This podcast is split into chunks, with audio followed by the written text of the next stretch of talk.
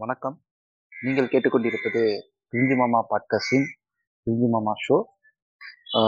இன்னைக்கு வந்து என்ன டாபிக் பேச போகிறோம்னா டாபிக்லாம் கிடையாது. ஒரு நபரை பற்றி தான் பேச போகிறோம் செப்டம்பர் பதினேழாம் சமூக நீதி நாளாம். அதுக்கு காரணமாக இருக்கிற நம்ம தந்தை பெரியாரை பற்றி தான் பேசலாம்னு இருக்கோம்.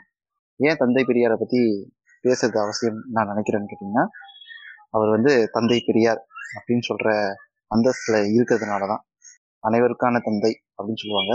அதாவது சிந்தனை தந்தை அப்படின்னு சொல்லிட்டு தமிழ்நாட்டில் சிந்தனை தந்தைன்னு சொல்லிட்டு நம்ம வரையறுக்கலாம் அந்த மாதிரி ஒரு பசனை பற்றி பேசணும் அப்படின்னு சொல்லும் போது சரி எனக்கு டக்குன்னு ஞாபகம் வந்த ஒரு பசங்க வந்து ஷோ பிரதர் தான்.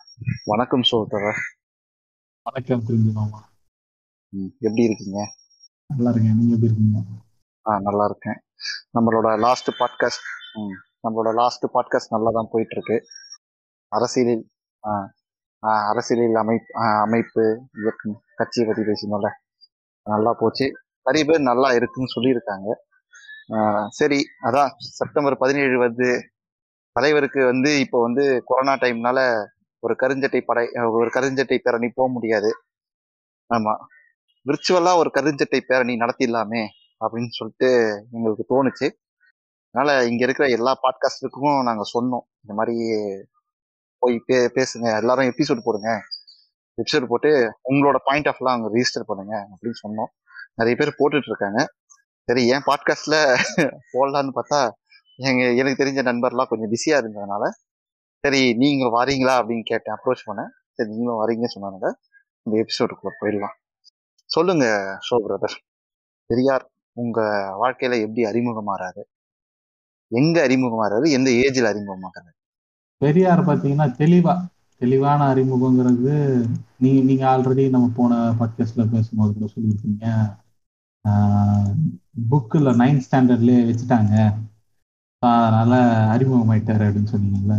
அது வந்து ஒரு ஒரு சாஃப்ட் லான்ச் மாதிரி தான் அவருக்கு அப்போ வந்து ஸ்கூல்ல நம்ம தொண்டு செய்து கொடுத்த பழம் தூய தாடி மாறு மண்டை சுரப்பு உலகு அந்த பாட்டு. ஸோ அது வந்து சொல்லி கொடுக்கும்போது இப்படி ஒருத்தர் இருந்தாரு.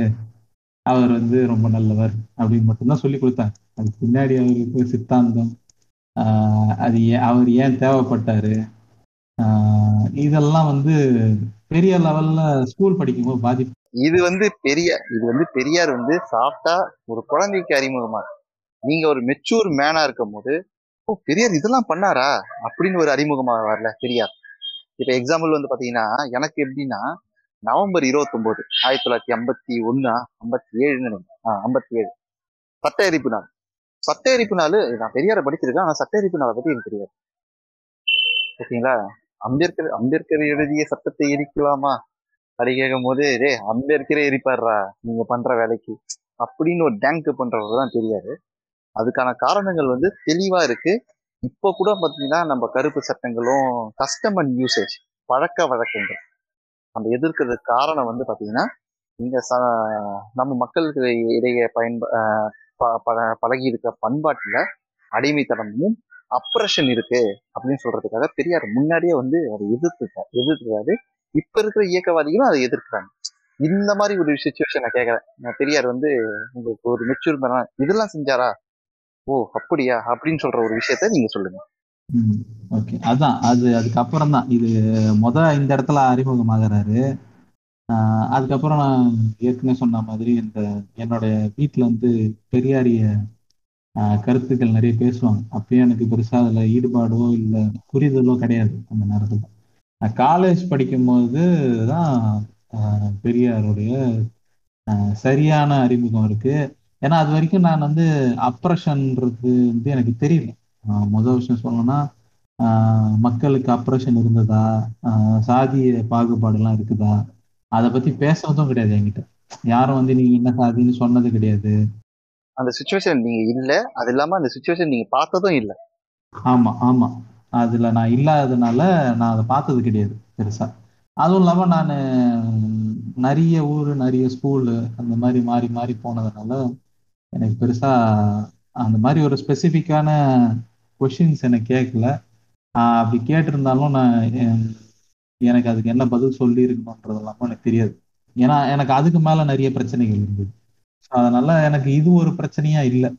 அதனால எனக்கு அவரை பத்தி அறிமுகமோ அப்ரஷன்னா என்னங்கிறதுக்கோ புரிதல்ல எதுவும் இல்லை. அப்புறம் காலேஜ் வந்ததுக்கு அப்புறம் என் ஃப்ரெண்டுங்கெல்லாம் பேசுவாங்க பெரியாரை பத்தி. அதுக்கப்புறம் இன்னொரு பக்கம் எங்க மாமா பேசுவாரு பெரியார் பத்தி. இடஒதுக்கீடு பத்தி எல்லாம் பேசுவாங்க. இடஒதுக்கீடுனா என்னன்னு எனக்கு தெரியாது அந்த நேரத்துல. இடஒதுக்கீட்டுல தான் நான் காலேஜே படிச்சிருக்கேன். ஆனா இடஒதுக்கீடுனா என்னன்னு எனக்கு தெரியாது. Quota B BC quota BC quota அப்புறம் எஸ்சி கோட்டா எஸ்டி கோட்டா அப்படின்னு தெரியும். ஆனா அதுல போனா நமக்கு என்ன ஜென்ரல்ல காம்பீட் பண்றதுன்னா என்ன? இந்த மாதிரி அந்த தெளிவுலாம் ரொம்ப கிடையாது அந்த டைம்ல ஏன்னா எனக்கு அந்த டைம்ல நான் கான்சென்ட்ரேட் பண்ணது எல்லாமே டெக்கு மற்ற விஷயங்கள் அந்த மாதிரி இதுதான் கான்சென்ட்ரேட் பண்ணேன் ஸோ அதனால அந்த சோசியல் நாலேஜ் இருக்கும்ல அந்த சோஷியல் நாலேஜுங்கிறது எனக்கு பெருசா கிடையாது அந்த டைம்ல ஸோ காலேஜ் வந்ததுக்கு அப்புறம் தான் அந்த சோஷியல் நாலேஜ் எனக்கு தெரிய வந்தது. என் கூட படிச்ச பசங்க வந்து பேச ஆரம்பிச்சாங்க. அப்புறம் அதே மாதிரியே எங்க வீட்டுல மாமாவும் இந்த விஷயங்கள்லாம் அறிமுகப்படுத்துறாரு கேள்வி கேட்பாரு. போமா பார்க்க போகும்போதெல்லாம் இந்த கேள்வியெல்லாம் கேட்பாரு. இடஒதுக்கீடுனா என்ன? இடஒதுக்கீடு உனக்கு எத்தனை பர்சன்டேஜ் இருக்குது? இதெல்லாம் கேட்பாரு அதெல்லாம் எனக்கு தெரியவே தெரியாது. எத்தனை பர்சன்டேஜ் இடஒதுக்கீடுன்னு எனக்கு தெரியாது. இடஒதுக்கீடுன்னு என்னன்னு தெரியாது. சோசியல் ஜஸ்டிஸ் என்னன்னு தெரியாது. இது எதுவுமே தெரியாது. அதுக்கப்புறமா அவர் ஒவ்வொன்றா சொல்லி கொடுக்க ஆரம்பிக்கிறாரு. சரி இந்த க இந்த டாபிக்ஸ் எல்லாம் சொல்லி கொடுத்துட்டாரு. அப்புறமா ஃபைனலாக என்ன சொல்றாரு? இந்த மாதிரி விஷயங்களுக்கெல்லாம் தொடர்ந்து போராடிக்கிட்டு இருந்தவர் தான் பெரியாது அப்படின்னு சொல்லி அதுக்கப்புறம் பெரியார் அறிமுகப்படுத்தி அதுக்கப்புறம் பெரியாருடைய பேரில் நிறைய ஈவெண்ட் எல்லாம் நடத்துவாங்க. அதுல நிறைய பேர் பேசுவாங்க. அதுக்கப்புறமா அவரை பார்க்க வர சில தீக்கா ஆட்கள் எல்லாமும் பெரியாரிய கருத்து பேசுவாங்க அதுல பேசிப்பாங்க. ஸோ அந்த மாதிரி எனக்கு அங்கங்க தெரிஞ்சதுதான் பெரியாரிய கருத்து. அதுக்கப்புறம் நிறைய அரசியல்ல ஈடுபாடு கொஞ்சம் வந்துச்சு. கவனிக்கலாம் அப்படின்னு சொல்லி அரசியல் அதுக்கு முன்னாடி எல்லாம் பாத்தீங்கன்னா காலேஜுக்கு முன்னாடி எல்லாம் எலெக்ஷன் ரிசல்ட் எலெக்ஷன் பத்தி எல்லாம் வரும்ல. ஆஹ் அப்பெல்லாம் வந்து நான் அதெல்லாம் பார்க்கவே மாட்டேன். ஓட்டு போடணும்னு சொல்லுவாங்க. போவோம். ஓட்டு போட்டோடனே கையில மை வைப்பாங்க. அதை பார்த்துட்டு வந்துடும் அவ்வளவுதான். இவ்வளவுதான் அரசியல் கடமை. உங்க கல்லூரியில இரண்டாம் வருடத்துல நீங்க ஓட்டு போட்டிருக்கீங்க முதல் ஓட்டு. ம். கரெக்டுங்களா அதுக்கு ஆமா. அப்பெல்லாம் எனக்கு இப்ப இது கிடையாது. அந்த புரிதல்லாம் கிடையாது. அதுக்கு அப்புறம் தான் ஒரு ஃபைனல் இயர் வரும்போது அதுக்கு முந்தின வருஷம் வரும்போது தான் அதுக்கு முந்தின வருஷம் தான் கொஞ்சம் ஃப்ரீயா வரும். அதுக்கப்புறம் ஃபைனல் இயர் வரும்போது இன்னும் ஃப்ரீயா வரும். ஃப்ரீ ஆகும்போது இந்த கருத்தெல்லாம் பேசுறோம். அது வரைக்கும் அந்த காலேஜ் ஒர்க்கே கரெக்டா இருக்கும். அதுக்கப்புறம் ஃப்ரீ ஆகும்போது மக்க ஃப்ரெண்ட்ஸ் எல்லாம் உட்காந்து பக்கத்துல பேசிட்டு இருப்பாங்க. சண்டை போடுவாங்க. ஒரு பாமக சப்போர்ட்டரும் ஒரு திமுக சப்போர்ட்டரும் இருப்பான் என் ஃப்ரெண்டு அவன் ரெண்டு பேரும் அடிச்சுப்பாங்க. ஆனா ரெண்டு பேருமே பெரியாரிய ஐடியாலஜி உள்ள ஆட்கள் பெரியார நல்லா தெரிஞ்ச ஆட்கள். பன்னீர் பீஸா மேல உள்ள சிக்கன் வச்ச மாதிரி ஆமா ஆமா ஆமா. அது மாதிரி அவங்க ரெண்டு பேரும் பெரியார் பேசுவாங்க பெரியார் பிடிக்கும். ஆனா அவங்க அப்பா வந்து பாமக இருப்பாரு. இங்க வந்து இவங்க எல்லாருமே ஒரு டிஎம்கே ஃபேமிலியா இருக்கும். அரசியல் ஈடுபாடுங்கிறது அவங்க ஃபேமிலிக்குள்ள இருந்தது.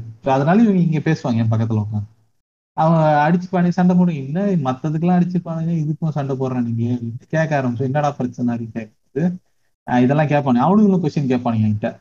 அவனுக்கு இவரை தெரியுமா? உனக்கு இந்த டைம்ல இந்த இடத்துல இந்த பிரச்சனை இருந்தது தெரியுமா? அப்படின்னு கேளுங்க. இவனுக்கு என்னென்னவோ பேசுறானுங்களே அதுக்கப்புறம் அதெல்லாம் உட்காந்து போய் இவனுக்கு சொல்றதெல்லாம் நோட் பண்ணி வச்சுட்டு படிக்க ஆரம்பிப்பேன். அவனுங்க ஆக்சுவலா பாத்தீங்கன்னா அப்பவே வந்து புக்கு புக் ஃபேர்க்கெல்லாம் போவாங்க. என்னையும் புக் ஃபேர் கூட்டு போவாங்க. பட் எனக்கு புக் ஃபேர்ல புக் வாங்கணும் அதெல்லாம் படிக்கணும்ன்ற ஒரு ஐடியா இல்லை. நான் வாங்கினாலும் டெக் ரிலேட்டட் புக்ஸ் அதெல்லாம் தான் வாங்கினேன் முதல்ல அந்த டைம்ல வந்து நம்மளுக்கு அவ்வளோ ஃபண்டுலாம் இருக்காது கையில. ஓகேங்களா எனக்கு நான் சொல் அந்த ரயில் இருக்காது. எனக்கு எனக்கு எப்படின்னா ஒரு இருபத்தி நாலு வயசுக்கு மேலே வந்து சாரி இருபத்தொரு வயசுக்கு மேலே வந்து நான் வேலைக்கு போகிறேன் வேலைக்கு போயிட்டு ஒரு இருபத்தி ரெண்டு இருபத்தி மூணுல ஒரு இண்டிபெண்டான ஒரு வாழ்க்கையை சூஸ் பண்ணும்போது தான் என்கிட்ட பணம் வருது. பணம் வரும்போது தான் பெரியார நான் எனக்கு நானே அறிமுகப்படுத்திக்க வேண்டிய தேவை எனக்கு இருக்கிறதா நான் உணர்ந்து பெரியார நான் அறிமுகப்படுத்திக்கிறேன். ஓகேங்களா?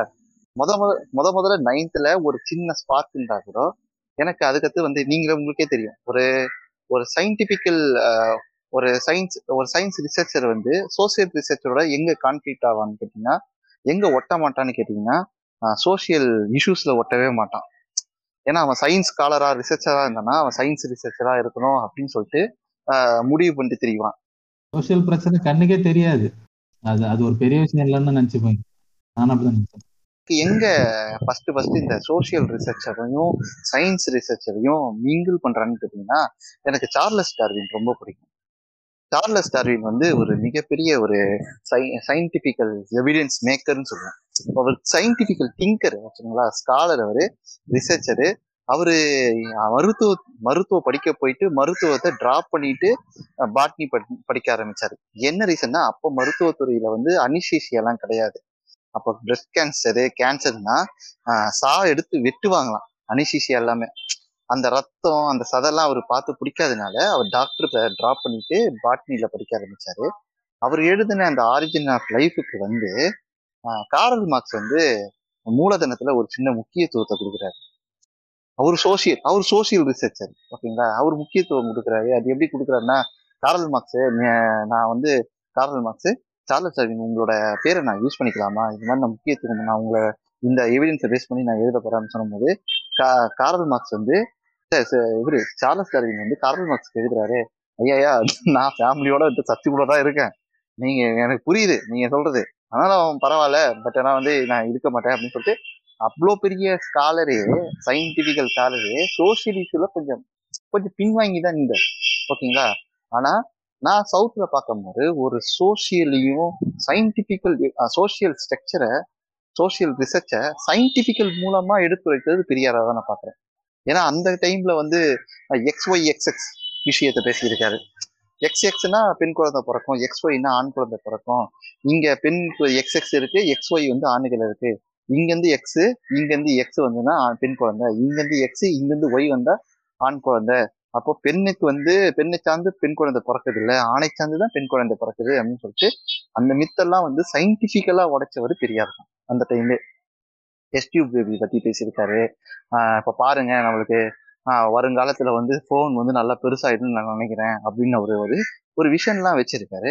நான் வந்து பெரியாரை பார்த்து வியந்த இடம் என்ன பார்த்தீங்கன்னா பகத்சிங்கோட கடிதத்தை மொழிபெயர்த்தது தான் நான் பார்த்தேன் பகத்சிங் வந்து தன் தூக்கு மேடையை அணுகிறதுக்கு முன்னாடி என்ன எழுதுறாருன்னா நாட்டு மக்களுக்கு ஒரு மெசேஜ் சொல்லணும்.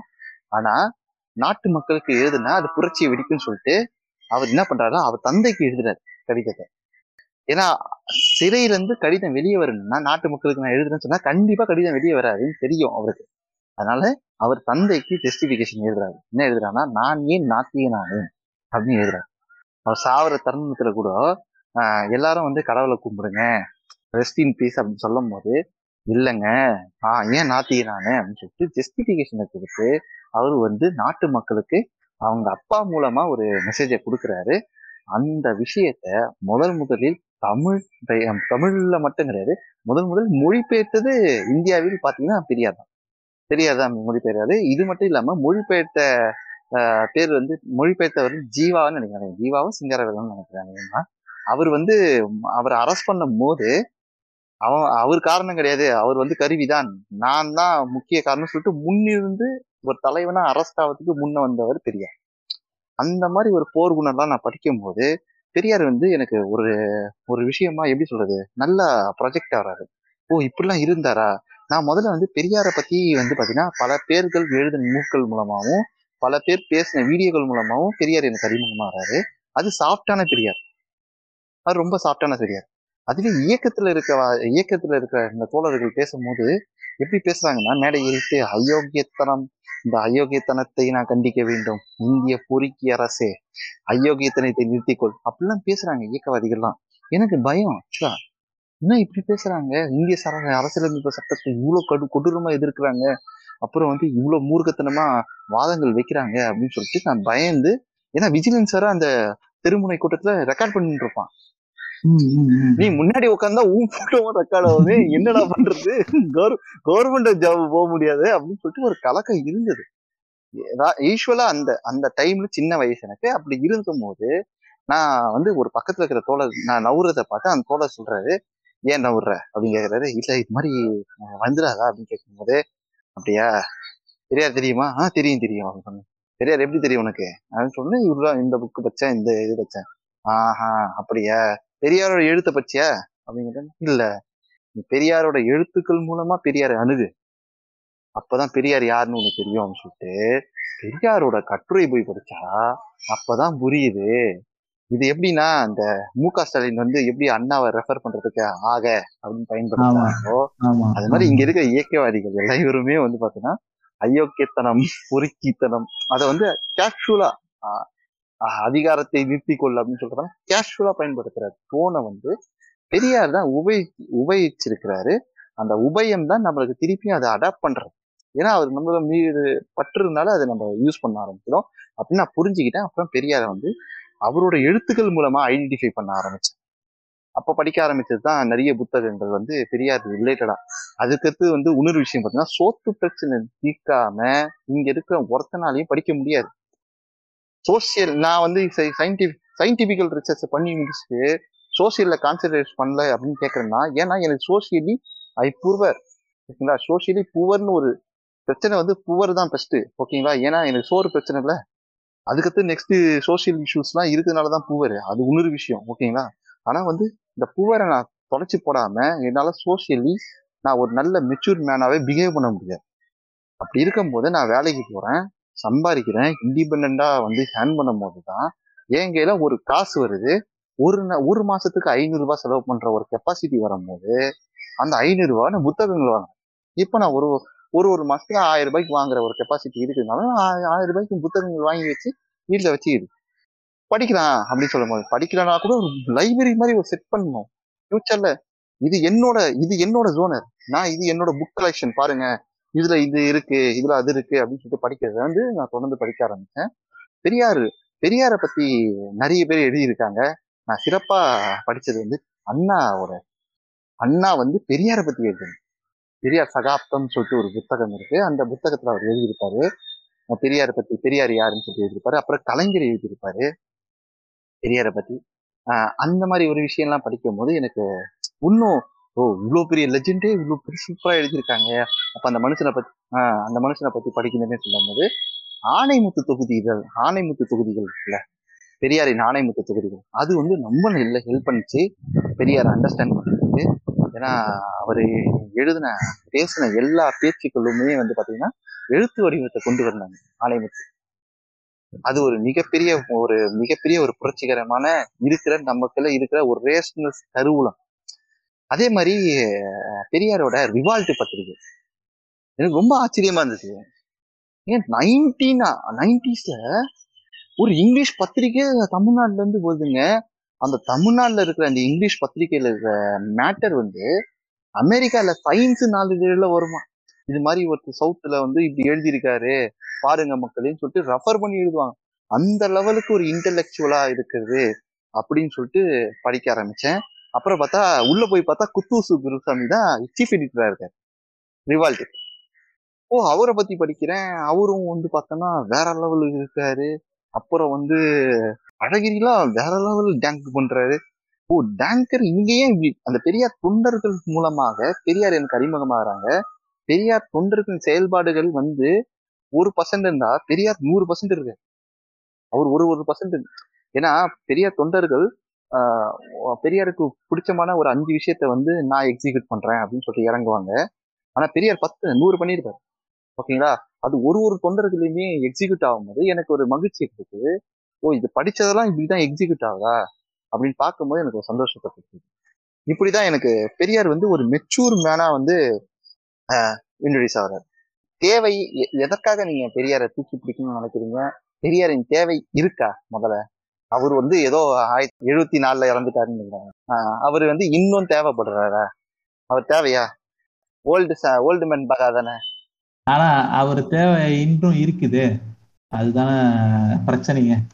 அவர் தேவை இல்லாத நா- நாள் தான் வரணும் ஆக்சுவலா சொல்லணும்னா. அப்பனா சமத்துவம் வந்து சொசைட்டில தானாவே வந்துருச்சு. ஸோ இனி வந்து பெரியார் வே- ஒரு வலியுறுத்தின கண்டிப்பா ச சமத்துவம் வேணும். பெண் அடிமைத்தனம் ஒழியணும் அப்படின்னு கேட்ட விஷயங்கள்லாம் இன்னும் இருக்கத்தானே செய்யுது. அது இன்னும் போகலைல்ல. ஏதோ ஓரளவுக்கு குறைஞ்சிருந்தாலும் நிறைய அர்பன் பிளேசஸ்ல குறைஞ்சிருந்தாலும் ரூரல் பிளேஸ்ல அது இன்னும் ப்ரிவைலண்டா இன்னும் ஜாஸ்தியாவே எதிர்க்க ரொம்ப ஸ்ட்ராங்கா எதிர்க்கக்கூடிய நிலையில தான் இருக்குது. ஆஹ் அதே மாதிரி நம்ம ஒரு முழு சமூகமும் அப்படியே மாறிடும் அப்படின்னு எதிர்பார்க்க முடியாது. பட் மெஜாரிட்டி ஆஃப் பீப்புள் வந்து ஒரு பக்கம் மாறிட்டா மைனாரிட்டி ஆஃப் um, அந்த ஐடியாலஜி ரிக்ரஸிவ் ஐடியாலஜிலாம் தானாகவே மாற்றப்படும். காலத்துக்கு ஏற்ற மாதிரி ஆஹ் மாற்றி அமைக்கப்படும். அப்படி பார்க்கும்போது நடுவில் கொஞ்ச நாள் வந்து நம்ம பெரியார பெருசா பேசலன்னு நினைக்கிறேன். ஆஹ் பல வருஷங்கள் சொல்லணும்னா. ஆஹ் திராவிட கட்சிகள் ஒரு ஸ்ட்ராங் ஹோல்டு எடுத்து ரெண்டு கட்சி தான் மாத்தி மாத்தி வரும் அப்படின்ற நிலை வந்ததுக்கு அப்புறம் அதுக்கப்புறம் அவங்களுடைய செயல்பாடுகள் அவங்க கொண்டு வந்த திட்டங்கள் அதுக்கப்புறம் அவங்க ஏற்படுத்தின அரண் இந்த அவர் பெரியாரிய கருத்துக்களை எடுத்து அரண் ஏற்படுத்துறது. இந்த விஷயங்கள்லாம் செய்ய செய்ய என்ன ஆச்சுன்னா நமக்கு வந்து ரொம்ப கம்ஃபர்டபுளா ஆஹ் ஓகேடா இனிமேல் அதான் நானே சொல்றேன். எனக்கு வந்து அந்த என்னோட டைம்லயே வந்து நம்ம இடஒதுக்கீடை பத்தி தெரிஞ்சுக்கிறத விட்டுட்டோம். ஆஹ் அதெல்லாம் ஒருத்தர் கேள்வி கேட்டதுக்கு அப்புறம் தான் நமக்கு தெரியுது. நமக்கு எந்த பர்சன்ட் இட இடஒதுக்கீடு இருக்குது? ஆஹ் அதுக்கப்புறம் எந்தெந்த வகையிலலாம் அப்ரஷன் நிகழுது? இந்த இந்த விஷயங்கள்லாம் நம்ம பார்க்கறது விட்டுட்டோம்னு நான் நினைக்கிறேன். பெரியாரிய கருத்து வந்து அவ்வளோ ஸ்ட்ராங்கரா ஆஹ் போய் சேரலையோ அப்படிங்கிறது இருந்தது. அதான் இப்போ நார்த்தில் ஒருத்தர் வந்து உட்காந்து ஒரு ஆட்சி அமைச்சு பெரியாரிய கருத்து கண்டிப்பா பேசி ஆகணும் அப்படின்னு எல்லார்கிட்டையும் அந்த தேவையை உருவாக்கிட்டாங்க சொல்ல போனா. நீ என்ன நினைக்கிறீங்க? ஆக்சுவலா எனக்கு அது அது தெரிஞ்சு அது ரொம்ப அப்பட்டமாக தெரிஞ்சது. மேபி நான் வந்து அந்த குரோத் ஃபேஸ்ல இருந்ததுனால கூட எனக்கு நிறைய விஷயங்கள் தெரியாம இருந்திருக்கலாம். இதெல்லாம் வெளில பேசலன்னு நான் நினைச்சிருக்கலாம். பட் நீங்க சொல்றது பார்க்கும்போது நிறைய இடத்துல பேசப்பட்டுக்கிட்டே தான் இருந்தது பெரியாரிய கருத்துக்கள். இப்போ வந்து இன்னும் ஜாஸ்தியா பேச வேண்டிய தேவை இருக்கு. ஒரு ஒரு எதிர் சித்தாந்தம் ரொம்ப ஸ்ட்ராங்கான ஹோல்ல போய் உக்காந்ததுனாலும் அவங்க அவங்களோட ஐடியாலஜியை வந்து அந்த ரெக்ரஸிவ் ஐடியாலஜியை கொண்டு வர்றதுனாலையும் நம்ம கால் முன்னேறி போன காலை வந்து பிடிச்சி பின்னாடி இழுத்துட்டு வர்றதுனாலையும் நாம இன்னும் ஒரு பெரிய தடி எடுத்து அடிச்சு முன்னாடி நகர வேண்டியதா இருக்கு. அப்படின்னு நான் நினைக்கிறேன். நானும் வந்து பெரியாரின் தேவை எங்க இருக்குன்னு தேவைப்படுதுன்னா இப்போ வந்து நான் வந்து திருப்பி சினிமா ரெஃபரன்ஸே சொல்றேன். ஓகேங்களா? கோட்டன் சிட்டியை வந்து இந்த கோட்டன் சிட்டியை வந்து பேட்மேன் ஏன் காப்பாத்துறாருன்னு கேட்டீங்கன்னா ஜோக்கர் இருக்கிற வரைக்கும் தான் காப்பாற்ற முடியும். ஜோக்கர் ஒன்ஸ் ஜோக்கர் செத்துட்டாருன்னா அந்த பேட்மேனோட தேவை கிடையாது தேவையில்லை. இந்த ஜோக்கர் இருக்கானே. ஜோக்கர் வந்து நிறைய என்னென்ன ஜோக் பண்ணியிருக்காரு உங்களுக்கு தெரியும். ஓகேங்களா? திடீர்னு வருவாரு ஐநூறு ரூபாய் ஆயிரம் ரூபாய் வேணான்னு சொல்லுவாரு. ஓகேங்களா? கேட்டா ஜோக் பண்றேன் ஜோக் ஃபன் பண்றோம் அப்படின்னு சொல்லுவாரு. அது மாதிரி ஏகப்பட்ட ஜோக்குகளை பண்ற ஜோக்கர் இருக்கிறதுனால தான் பெரியார் வந்து இங்க பேட்மேன் தேவைப்படுது. பேட்மேனா பெரியார் இருக்காரு. கருப்பு தான். கருப்பு தான் நம்மளை காப்பாற்றும் சொல்றது நம்மளோட பண்பாட்டு வடிவில் இருக்கிற ஒரு நம்பிக்கை. ஏன்னா நம்ம சாமி கருப்பா இருக்கிறதுக்கு காரணம் வந்து பாத்தீங்கன்னா நம்ம கருப்பு எப்பவுமே வந்து அந்த சிமிலாரிட்டி பேஸ் பண்ணி ஒரு மனுஷன் வந்து எப்பவுமே சிமிலாரிட்டி பேஸ் பண்ணி தான் அவனுக்கு நெருக்கமான பொருள் பொருளை வடிவமைப்பான். இப்ப நம்ம கருப்பா இருக்கோமா? அதனால நம்மளுக்கு வெள்ளையா இருந்தா பேய் கருப்பா இருந்தா சாமி. இதுவே வெள்ளைக்காரனுக்கு பார்த்தோன்னா வெள்ளையா இருந்தா சாமி கருப்பா இருந்தா பேய். அவ்வளவுதான். வேற எதுவுமே கிடையாது. அதாவது மனுஷனுக்கு நெருக்கமான ஒரு விஷயத்த வந்து அவன் உருவகப்படுத்துவான். நான் அது மாதிரிதான் நான் அதனால வந்து இந்த கருப்பு வந்து நெருக்கமான விஷயம் இருக்கிறதுனால நம்ம கருப்பு சட்டை போட வேண்டிய நிலைமை இப்பயும் இருக்கு அப்படின்னு நான் ஸ்ட்ராங்கா உணர்றேன். ஏன்னு கேட்டீங்கன்னா திடீர்னு வந்து ஒரு சிஎம் வந்து நான் டிவியில பாத்துக்கிட்டு டிவியில பார்த்து தான் இந்த செத்து போனவங்களை தெரிஞ்சுக்கிட்டேன். எல்லா நான் எல்லா தமிழ்நாட்டுல எல்லா மாநிலத்திலும் இந்தியாவின் எல்லா மாநிலத்திலும் நீட் இருக்கு. அதனால என்ன தப்பு? அப்படின்னு சொல்லிட்டு ஒரு ஜோக்கர் தனமா பேசுறாங்களே நிறைய பேர். நான் எடப்பாடி பழனிசாமியே சொல்லல அவர் சுத்த தமிழர். அவர் சீமான் ஆதரவு கொண்ட ஒரு தமிழர் இருந்தாலும் அவர் நான் பேச ஓகேங்களா?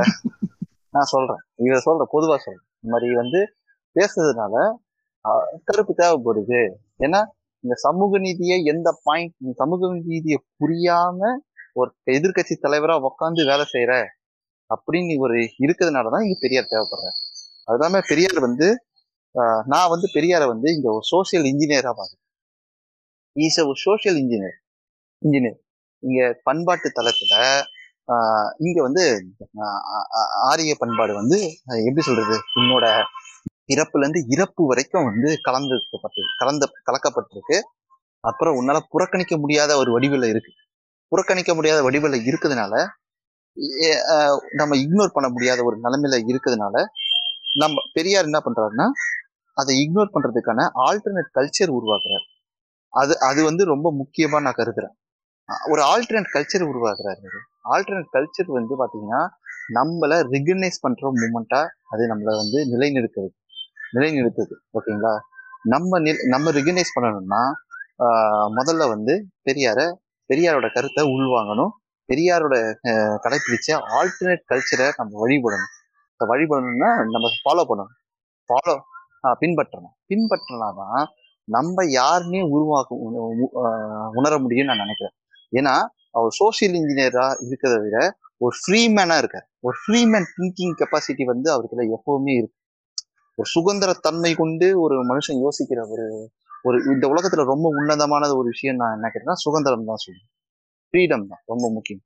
அந்த சு- சுதந்திர பாசத்தை ஒருத்தன் சுவாசிச்சானா அவன் என்ன பண்ணுவான்னா ஆட்டோமேட்டிக்கா சுதந்திரத்தை பத்தி எக்ஸ்பிளைன் பண்ணுவான். நான் புத்தரை அப்படிதான் பாக்குறேன் புத்தர் வந்து தவம் பண்ணி என்ன பண்றாருன்னா புரிஞ்சுக்கிட்டாரு. ஏன்னா சாப்பிடலன்னா வயிறு கலக்குது. இவனுங்க பொய் சொல்லியிருக்கானுங்க. சாப்பிட்டாதான் உயிரோட வாழ முடியும். அது மாதிரி நறுக்கம் சொர்க்கம் எதுவும் இல்லை அப்படின்னு சொல்லிட்டு அவர் ஸ்டாண்ட் எடுக்கிறாரு. ஸ்டாண்ட் எடுத்ததுனால தான் அவர் வந்து அதை புரிஞ்சதுனால மக்களுக்குள்ள திருப்பியும் போயிட்டு எப்பா அது மாதிரி பைத்திய காலத்துல எல்லாம் பண்ணாதீங்க. உன் வாழ்க்கை ஒழுங்கா வாழ்ந்துட்டு போங்க அப்படின்னு சொல்லிட்டு புத்தர் சொல்றாரு. அந்த மாதிரி ஒரு பர்சனா தான் நான் பெரியாரா பாக்குறேன் இது மாதிரி ஒண்ணும் இல்லடா. நீ வந்து இது மாதிரிலாம் இருக்கக்கூடாது மேல் செவனிஸ்டா இருக்கக்கூடாது. நீ வந்து ஒரு மனுஷனா இருக்கணும்.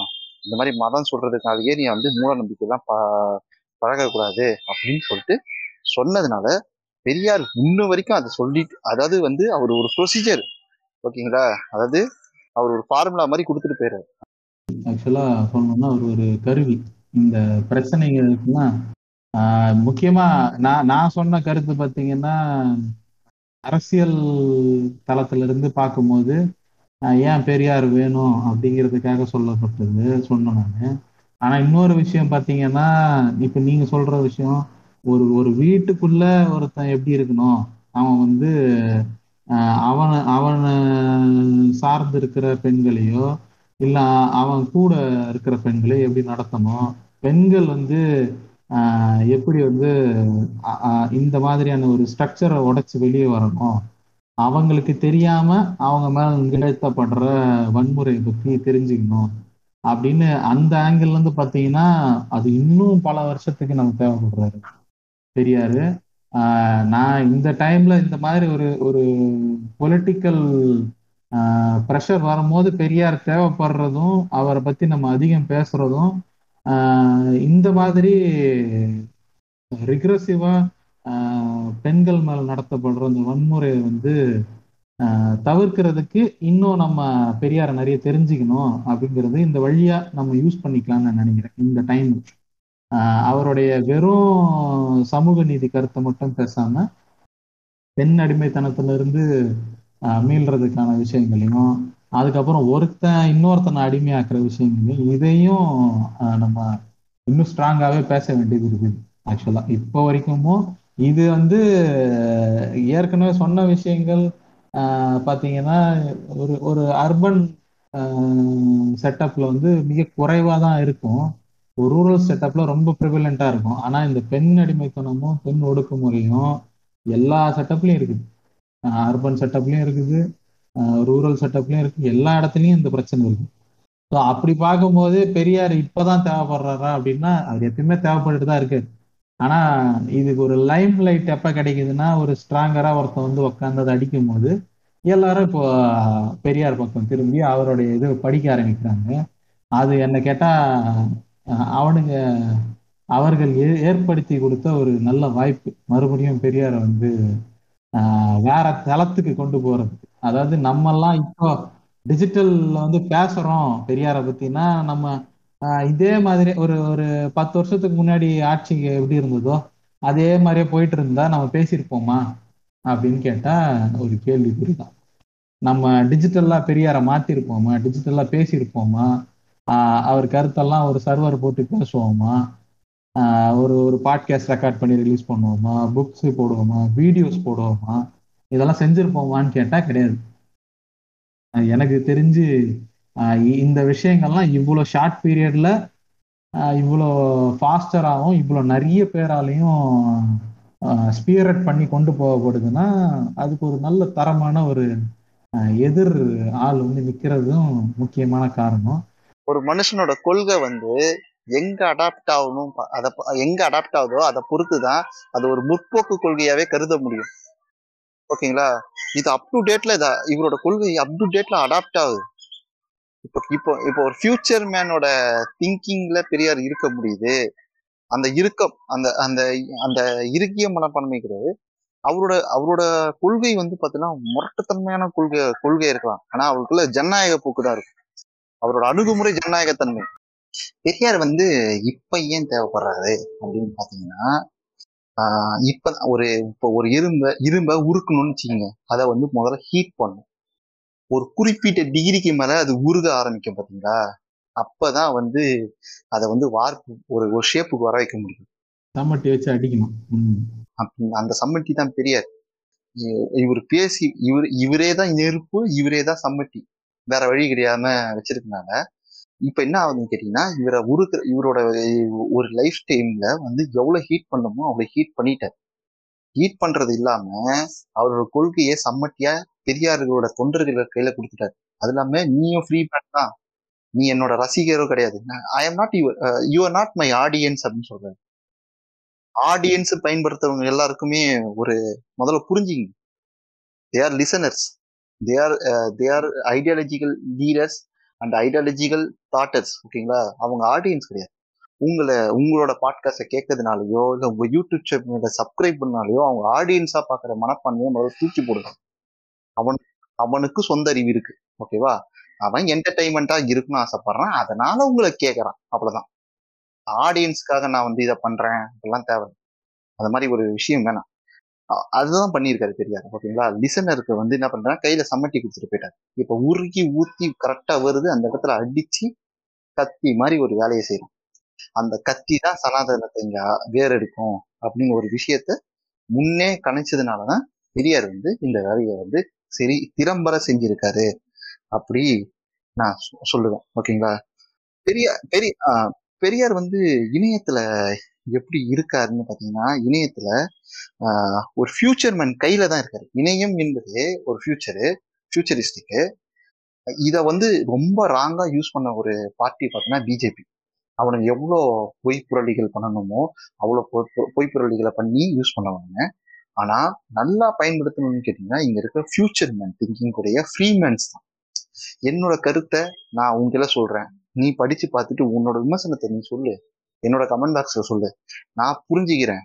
நான் அதை பார்த்து நான் செறிவு பண்ணிக்கிறேன். என்ன செம்மைப்படுத்திக்கிறேன்? இதுல ஏதாவது கருத்து முரண்பாடு இருந்தா உங்களை மாத்திக்கிறேன். நீ எங்களை பேசு நான் உங்களை பேசுறேன்.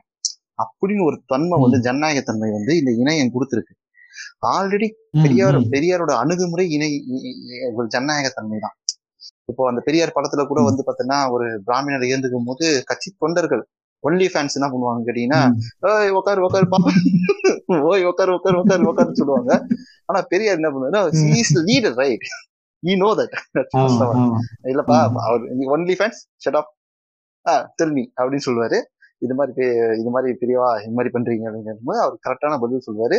பென்சில் உடஞ்சிரும். அதனால பேனா எடுத்து வந்து கொடுத்து போய் எழுதுங்கன்னு சொல்லுவாரு. ஒரு ரொம்ப ஜனநாயகத்தன்மையா கருதிப்பாங்க அது ஒரு சின்ன ஒரு இன்சிடென்ட் அது ஒரு பண்ணி கலந்த இன்சிடென்ட் இருந்தா கூட ரொம்ப ஒரு ஜனநாயகத்தன்மை. இதே மாதிரி இன்னும் நிறைய இன்சிடென்ட்ஸ் சொல்றாங்க. இவர் இப்போ யாரு? சிற்பிராஜன் கூட பாத்தீங்கன்னா ஒரு வீடியோல இப்போ லேட்டஸ்டா ஒரு வீடியோல சொல்லியிருக்காரு. நம்ம நாத்திகன் அவருடைய சேனல்ல சொல்லியிருப்பாரு. ஏன் பெரியார் வந்து கஞ்சன் அப்படின்னு சொல்றாங்க. அப்படி ஒரு பட்டத்தை கொடுத்துருக்காங்கல்ல அப்படின்னு. அதுல அவருடைய அவர் வந்து எதுக்கு முக்கியத்துவம் கொடுக்கணுங்கிறதுல ரொம்ப தெளிவா இருந்தாலும் எதை தவிர்க்கணும்னு நினைக்கிற இதுல ரொம்ப தெளிவான நல்லா இருக்கு அவர் எதை எதெல்லாம் தவிர்க்கணும் மக்கள் வந்து செய்யக்கூடாது அப்படின்னு நினைக்கிறாரோ அந்த இடத்துக்கெல்லாம் பாத்தீங்கன்னா காசு போட்டுருவாரு. அது நீங்க நல்லா கவனிச்சு பாத்தீங்கன்னா நான் பார்த்த வரைக்கும் அப்படி தெரியுது. ஒரு குழந்தைக்கு கொண்டு வந்து பேர் வைக்கணும் நீங்க பேர் வைங்க அப்படின்னு சொன்னா காசு கேட்பாரு.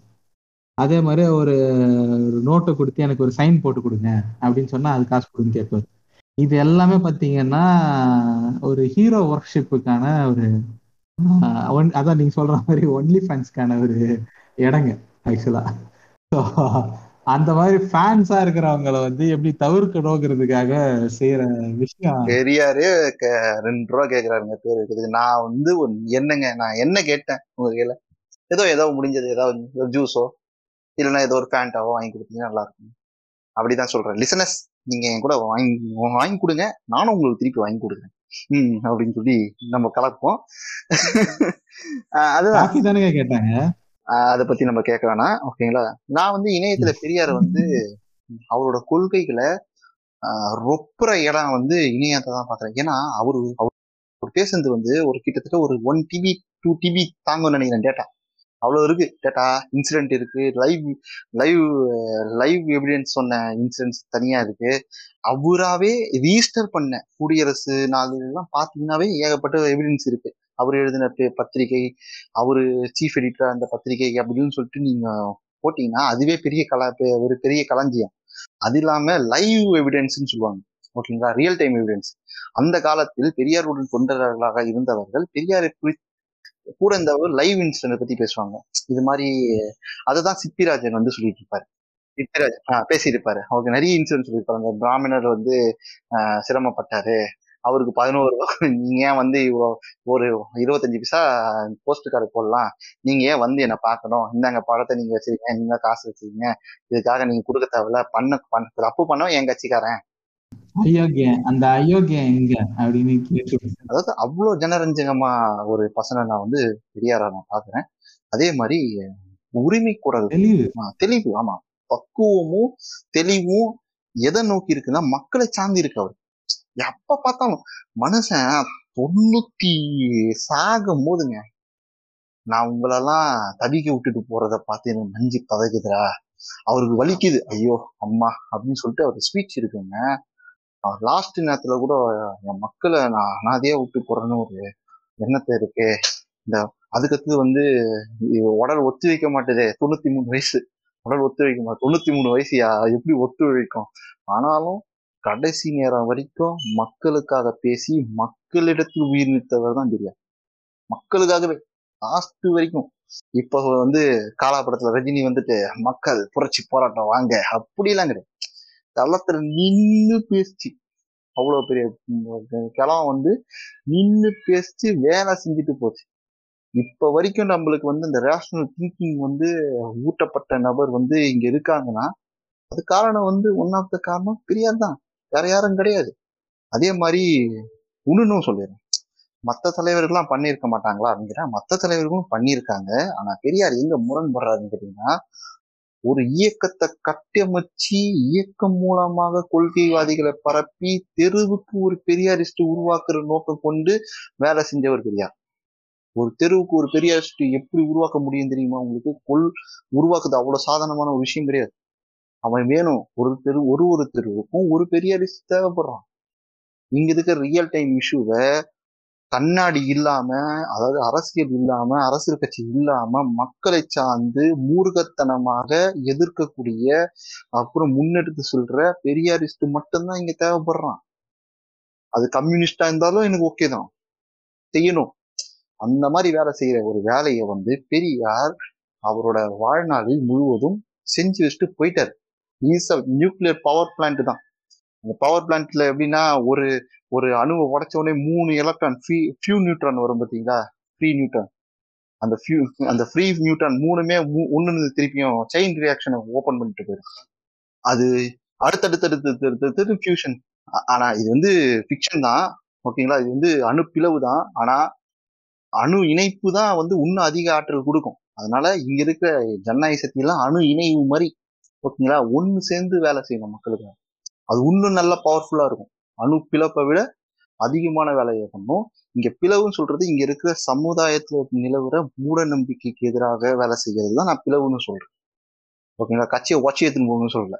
போயிட்டு சமாதியில உட்காந்துக்கிட்டு தியானம் பண்றேன்னு சொல்றதெல்லாம் நான் ஒத்துக்கலாம் அது வந்து அது அணு பிளவு கிடையாது. அது அயோக்கியத்தனம். அயோக்கியத்தனம் கடைசி மூடாரம் அது தொடர்ந்து செஞ்சுட்டு இருக்காங்க. அது வந்து முன்னாடி எம்ஜிஆர் பண்ணதை அவர் இப்ப திருப்பியும் பண்றாரு. ரிப்பீட்டட் பண்ணி பண்ணியிருக்காரு. அந்த மாதிரி ஆனா பெரியாருக்கு அந்த ரிப்பீட்டேஷனே கிடையாது. ரிப்பீட்டேஷன் இல்லாத ஒரு மனிதராக தான் நான் பெரியாரை பார்க்குறேன். ஏன்னு கேட்டிங்கன்னா அவ்வளவு இஷ்யூஸ் இருந்தது. அவ்வளோ இஷ்யூஸையும் அட்ரஸ் பண்ணி அவர் வாழ்நாள் மூலமா கொஞ்சம் கொஞ்சமா அட்ரஸ் பண்ணாரு. இது எல்லாமே இணைய ரிஜிஸ்டர் பண்ணுது. இப்போ இந்த பிறந்த நாளைக்கு நான் வந்து இதை இணையத்தில் ரிஜிஸ்டர் பண்ணேன்னா அடுத்த பிறந்த நாளைக்கு இதே நான் பேச மாட்டேன். இன்னும் நல்லா பேசுவேன். அதை இது இது இதுல பேசுனது எல்லாமே நான் பேச முடியும். அந்த அளவுக்கு பெரியார் கொஞ்சம் ஆழமானவர் ஒரு ஆழமான நமக்கு கிடைச்ச கிணறு. வற்ற அதாவது தண்ணி வற்றாத கிணறு சொல்லுவோம் நம்ம குறி நம்ம நம்ம நம்ம போயிட்டு கயிறு போட்டு எடுத்தா மட்டும்தான் நம்ம தாகத்தை தீர்க்க முடியும். கயிறு போட்டு தீர்க்க இந்த- அந்த தாகத்தையாச்சும் அட்லீஸ்ட் இந்த பாட்காஸ்ட்ல இணையத்துல இருக்குதுனால இன்னும் நம்மளுக்கு சிரமம் இல்லாம போயிட்டு இருக்கு. அதுதான் நான் வந்து இணையத்துக்கு பெரியார நான் கொண்டாட பாக்குறேன். ஓகேங்களா? அது இல்லாம இவனுங்க இணையத்துல பொய் சொல்றாங்க. ஆட்டோமேட்டிக்கா வந்து பொய்க்கு எதிராக ஜனநாயகத்தன்மை உள்ள பெரியார் வந்து அவர் ஆட்டோமேட்டிக்கா அந்த கவுண்டரா இணையத்துல ஃபார்ம் ஆக ஆரம்பிச்சிட்டார்.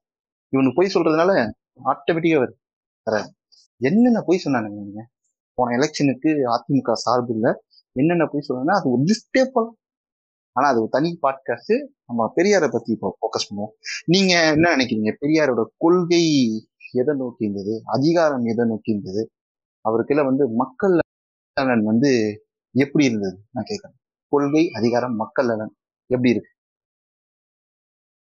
அது எல்லாத்தையும் ஒரு அவர் சொன்ன நிறைய கொள்கைகள் இருக்கு. அது எல்லாமே ஒரு இடத்துல டோன் என்ன சொல்றது? ஒரு ஒரு கான்சென்ட்ரேட்டடா எங்க இருக்கும்? அது எதை நோக்கி இருக்கும்? அப்படின்னு பாத்தீங்கன்னா அகெயின்ஸ்ட் அப்ரஷன் டுவர்ட்ஸ் ஃப்ரீடம் இதுதான். எதை- எதை எடுத்தீங்கனாலும் அப்ரஷன் தான் அதுல பெரும் பிரச்சனையா இருக்கும். அது வெவ்வேறு விதத்துல இருந்திருக்கும். ஸோ அதை அட்ரஸ் பண்றதுக்கும் அந்த அப்ரஷனை எதன் மூலயமா மக்கள்கிட்ட மக்கள் கிட்ட கொண்டு போய் சேர்க்கப்படுது அந்த அப்ரஷன் அவங்களுக்கு தெரிஞ்சும் தெரியாமலும் அவங்க அப்ரஸ் பண்றாங்க அப்படிங்கிறதும். அதே மாதிரி அது எந்தெந்த வகையிலலாம் அதை தவிர்க்கணும் எந்தெந்த வகையில அதை மொத்தமா சமுதாயத்துல இருந்து கழிச்சு கட்டணும் அப்படிங்கிறத வந்து இது இதுதான் வந்து அவருடைய கொள்கையோடைய ஒரு ஒரு சாராம்சமா இருந்தது. அதான் ஒரு மைய கரு. அதை அதை தவிர அதுக்கு இருந்து வெளில வந்ததுதான் ஜாதி ஒழிப்பு அதுக்கப்புறமா ஏத்திசமா இருக்கட்டும் அதுக்கப்புறமா ஃபெமினிசம் பேசுறதா இருக்கட்டும் அது கம்யூனிஸ்ட் ஐடியாலஜில பேசுறதா இருக்கட்டும் இது எல்லாமே அதோடைய எக்ஸ்டென்ஷனாக தான் இருக்கு. இது எல்லாத்துக்கும் சென்டர்ல பாத்தீங்கன்னா ஒரு தனி மனிதனுக்கு அவன் நினைச்சுக்கிற விஷயங்களும் அவன் செய்யணும்னு நினைக்கிற விஷயங்களையும் ஒரு ஃப்ரீ மூமெண்ட்டாக செய்ய முடியாம அவன் மேல ஒரு ஆஹ் ஒரு ஒடுக்குமுறை தொடர்ந்து ஒரு சொசைட்டியால கட்டமைக்கப்பட்ட ஒரு ஸ்ட்ரக்சரால இருக்கு. அதை அதை உடைக்கணும்னு நினைக்கிறவங்க எல்லாம் காணாம போறாங்க தவிர அதை உடைக்க முடியல. அவ்வளவு ஸ்ட்ராங்கா இருக்கு. ஆனா அத எந்தெந்த இடங்கள்ல எல்லாம் அது பரவி இருக்கு எது அதோடைய மையக்கருன்னு எடுத்து இவன் தான் பிரச்சனை இதுதான் பிரச்சனை அப்படின்னு ரொம்ப தெளிவா கொடுத்தவ தான் எனக்கு தெரிஞ்சு பெரியாருன்னு நான் நினைக்கிறேன். அதாவது மக்களுக்கு மக்களோட நலம் எது அப்படிங்கறத தெரிஞ்சுக்கிறதுக்கு ஆஹ் எது பிரச்சனைங்கிறத ரொம்ப கிளியரா இவன் தான் பிரச்சனை இதுதான் பிரச்சனை இந்த ஐடியாலஜி தான் பிரச்சனை.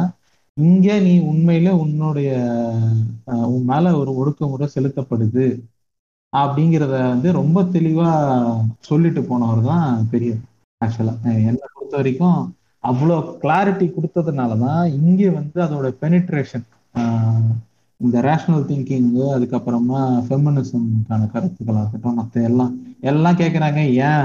பெரியாருக்கு முன்னாடி யாரும் செஞ்சது இல்லையா பெரியாருக்கு அப்புறம் யாரும் அதெல்லாம் பேசுனது இல்லையா ஆஹ் அம்பேத்கர் பேசுனது இல்லையா இந்த மாதிரி அதை அதாவது பெரியாருக்கு ஏன் இங்க ஒரு கிரெடிட் இருக்குது? ஏன் மக்கள் வந்து பெரியாரை ஏத்துக்கிறாங்க? ஏன் இப்பயும் பெரியார் மேல ஒரு கை வச்சா பெரியாரிய கருத்துக்களை ஏத்துக்காதவங்க கூட அங்க வராங்க?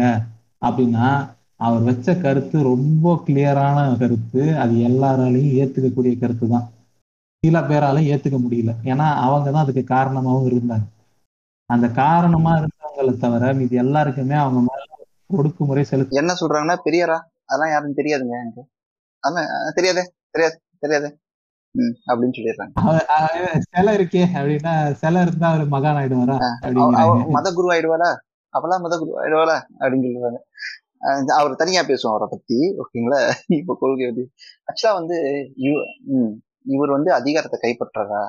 பெரியார் வந்து அதிகார அதிகாரத்தை யாருக்குல இருந்து கைப்பற்றாரு யாருக்காக கைப்பற்றாரு? அதிகாரம் பரவலாக்கப்படணும். அதே மாதிரி எல்லாருக்கும் சமத்துவம் வரணும். இதுதான் அந்த அந்த ஒடுக்குமுறைய சிலர் அதிகாரத்தோட இருக்கிறதுனாலையும் அவங்க ரொம்ப ஸ்ட்ராங் ஹோல்ட்ல இருக்கிறதுனாலையும் அதே மாதிரி அவங்களுக்கு கீழே இருக்கிற படிநிலையில இருக்கிற மக்கள் வந்து இந்த அவங்களுடைய கொள்கையை ரொம்ப ஸ்ட்ராங்கா வச்சிருக்கிறதுனால இந்த ரிக்ரசிவ் தாட்ஸ் எல்லாம் வச்சிருக்கிறதுனாலையும் ஹைரார்கி மெயின்டைன் பண்ணணும்னு நினைக்கிறதுனாலையும் ஆஹ் அவங்க கிட்ட அதிகார குவியல் ரொம்ப ஜாஸ்தியா இருக்கு. அதை உடைச்சி மொத்த பேரும் கொண்டு போகணும். அதுதான் வந்து இந்த பிரச்சனைகளை மேக்சிமம் வெளியேற்றும் அப்படின்னு நினைச்சேன். அந்த அதிகார குவியல் உடை உடையும் போதுதான் அதிகபட்சமான மக்கள் கிட்ட இந்த அதிகாரம் போய் சேரும் போதுதான் இந்த ரொம்ப ஸ்ட்ராங் ஹோல்டா இருக்கிற இந்த ஐடியாலஜி வந்து உடஞ்சி எல்லாரும் ஓரளவுக்கு மூச்சு விட முடியும் அப்படின்னு அவர் நம்பினாரு நான் நினைக்கிறேன். அவரு அந்த அந்த அதிகாரத்தை பரவலாக்கம் பட்டாலும் அந்த அதிகாரம் எல்லாமே மக்கள் சார்ந்து சார்ந்துதான் நிக்குது. இப்போ எப்படின்னு கேட்டீங்கன்னா இப்போ பெரியார் இப்போ பெரியார் வந்து இப்போ குலத்திருமணி இருக்கட்டும் பூ ராமகிருஷ்ணன் இருக்கட்டும் அப்புறம் வந்து இங்க இருக்கிற தீகா வீரமணியா இருக்கட்டும் இந்த மாதிரி சின்ன சின்ன தலைவர்களை உருவாக்கி விட்டதுனாலதான் தான் திருச்சி பெரியார் சரவணன் இருக்கட்டும் ஓகே நாத்திகன் தோழராக இருக்கட்டும் சிற்பிராஜனா இருக்கட்டும் மே பதினேழு தோழர் திருமுருகன் காந்தியா இருக்கட்டும் இங்க இருக்க இயக்கவாதிகள்லாம் சேர்ந்து நூத்தி பதிமூணு குழுக்கள் சேர்ந்து பெரியார் கூட்டமைப்பு மாநாடுன்னு ஒன்று நடத்துது. இது எல்லாமே அதிகார ப- பகிர்வு தான் ஆனா நோக்கம் ஒன்று இங்க இருக்கிற பண்பாட்டு இங்க இருக்கிற பண்பாட்டு தளத்துல மக்கள் விடுதலையை உறுதி உறுதிப்படுத்துறதுக்காக வேலை செய்யும் இங்க இருக்கிற மக்கள் விடுதலை எது எது எதை பண்பாட்டு திருப்பி நினைச்சோம்னா நீ வந்து என்னோட சாமிக்கு வந்து இப்போ தேவி கருமாரியம்மன் நீ ஸ்ரீ கரும ஸ்ரீ கருமாரியம்மனை மாத்துற. சமஸ்கிருத திணிப்பு நீ அது ஊ சாமியா மாத்துற. அதை வந்து இங்க எதிர்க்க வேண்டிய கட்டாயம் இருக்கு. எனக்கு கடவுள் மரபு இருந்தாலும் அது என்னோட தனி உரிமை அதை ஆனா நீ வந்து தப்பா வந்து ப்ரொஜெக்ட் பண்ண ட்ரை பண்றல ஒரு ஒரு காரியத்துக்காக. அதை நான் தடுக்கணும் அப்படின்னு சொல்லிட்டு இங்க இருக்க பெரிய பேசுகிறாங்க அதுதான் வந்து இங்க அனைத்து வியாதிகளும் அர்ச்சகராகணும் அப்படின்னு சொல்ற விஷயம் வந்து பெரியாரின் நெஞ்சில் தைத்த முள் அப்படின்னு சொல்ற விஷயம் வந்து இங்க சொல்லப்படுறதுக்கு காரணம் தான் ஆமா. அத ஸ்பியரட் பண்ணி கொண்டு போனவரே அவர் தானே கோவில் நுழைவு போராட்டம் கொண்டு போனோம் அப்படின்னும் போது கலைஞர் நம்ம ஆட்சியில அதுக்கான ஏதோ சட்டம் வழியாவே கொடுத்துருவோம் அப்படின்னு என்னையா உங்க ஆட்சியில உங்- நடக்குது உங்க ஆட்சி உங்க ஆட்சியில போராட்டமா? நானே பண்றேன். அந்த ஒரு விஷயம் இருக்கு பாத்தீங்களா? அதுதான் தந்தைன்னு ஒரு அந்தஸ்தை கொடுக்குது. இவனுங்க இந்த தந்தை எப்படி இவன் சும்மா வந்து தந்தைன்னு கூப்பிடலடா. அண்ணா வராரு ஓகேங்களா? சிஎன் அண்ணாதுரை ஓகேங்களா? Doctor C. என். அண்ணாதுரை.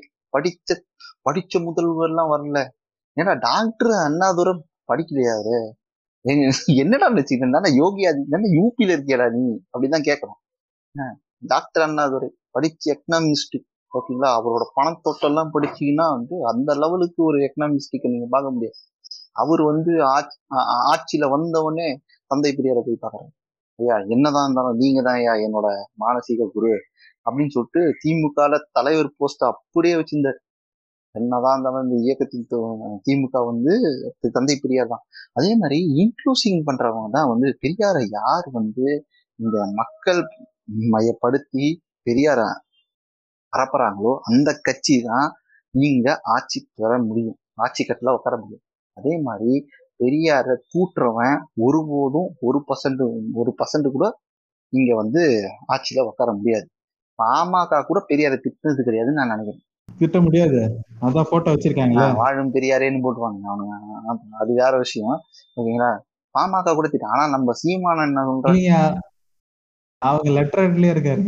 ஆஹ் பெரியார் லெட்டர்ல இருக்காரு. ஆனா சீமானன் ஆமா சீமானன் தான் என்ன சொல்றது? புதுசா ஊத்துவார் அவர் என்ன சொல்லுவாருன்னா அவர் வந்து எங்களை வழிகாட்டி அது வந்து வேற காட்டி அப்படின்னு சொல்லிட்டு பல்லை காட்டி இல்ல நடுவுல வேற பேசுறாரு நடுவுல வேற பேசுறாரு அவர் எப்படி எங்களுக்கு தந்தை ஆக முடியும்? அப்படிலாம் ஆக முடியாது. பேசினாரு. பேசிட்டு பெரும் எதிர்ப்பு வரும் அப்படின்னு உடனே வீர வணக்கம் செலுத்திட்டு ஓடிட்டாரு வீர வணக்கம். ஐயா பெரியாருக்கு இப்போ இப்போ எனக்கு சார்லஸ் டார்வின் பிடிக்கும். அவர் நான் வந்து அப்போ ஐடியாலஜிக்கல் நான் எனக்கு சயின்ஸ் ரொம்ப பிடிக்கும். சார்லஸ் டார்வின் பிடிக்கும். அதனால நான் சயின்டிபிக் ஃபாதரா நான் அவர் பார்க்க முடியாதா என்னால? நான் ஃபாதர் பார்க்க முடியாதா? சார்லஸ் பார்க்க முடியாது. பார்க்க முடியாதா? சரி ஓகே அப்ப எனக்கு வேணாம்டா அந்த கட்சி வேணாம். சார்லஸ் டார்வினுக்கு ஒரு வீர வணக்கத்தை எனக்கு வேணாம் அந்த கட்சியே வேணாம். கிளம்பு. வெளியே போடா. நீ அரசியல் பண்ண வேணாம் போடா. அப்படின்னு நான் சொல்றேன் ஓகேங்களா போத்தால ஒண்ணும் பண்ண அது மாதிரி இங்க இன்க்ளூசிங் பாலிடிக்ஸ் தான் வந்து சிறப்பு இங்க வந்து ஒர்க் ஆகும். அந்த இன்க்ளூசிங் வந்து எது மூலமா இன்க்ளூஸ் ஆகுதுன்னா பெரியார் மூலமா தான் இன்க்ளூஸ் ஆகுது. அதுதான் வந்து நான் இங்க பெரியார் சிலைகள் மீதான தாக்குதல் வந்து ஒருங்கிணைத்த குரலாக தமிழகமே ஏந்து கத்துது பார்த்தீங்களா அது காரணம் வந்து நான் அதை தான் நான் பார்க்குறேன். அந்த ஒரு விஷயத்தை தான் நான் பார்க்குறேன். கட்சிக்காரனே சொன்னாலும்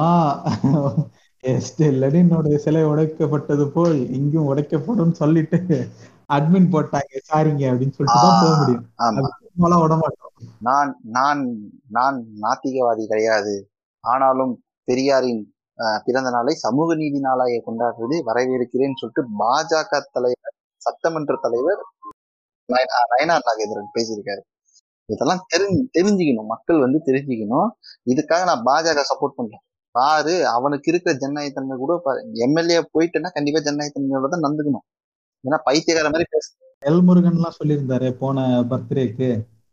அவர் வந்து சமூக நீதிக்காக நிறைய உழைச்சிருக்காரு. கடவுள் மறுப்பை தவிர மீதி எல்லாத்தையுமே நாங்க ஏத்துக்கிறோம் அப்படின்னு எல் முருகனும் சொல்லியிருக்காரு. அதுக்கு அடுத்து வந்த அண்ணாமலை அவர்களும் சொல்லியிருக்காரு. அதனால அந்த இடத்த அவரை நவுத்திட்டு நீங்க பாலிடிக்ஸே பண்ண முடியாது. அவர் எதிர்த்தும் பாலிடிக்ஸ் பண்ண முடியாது. அவரை அரவணைச்சு தான் பண்ணணும். வேற வழியே இல்லை. ஒருத்தர் கடைபிடி கடவுள் மறுப்பை கடைபிடிச்சு வீடியோவும் போட்டார். கேட்டி ராகவன்.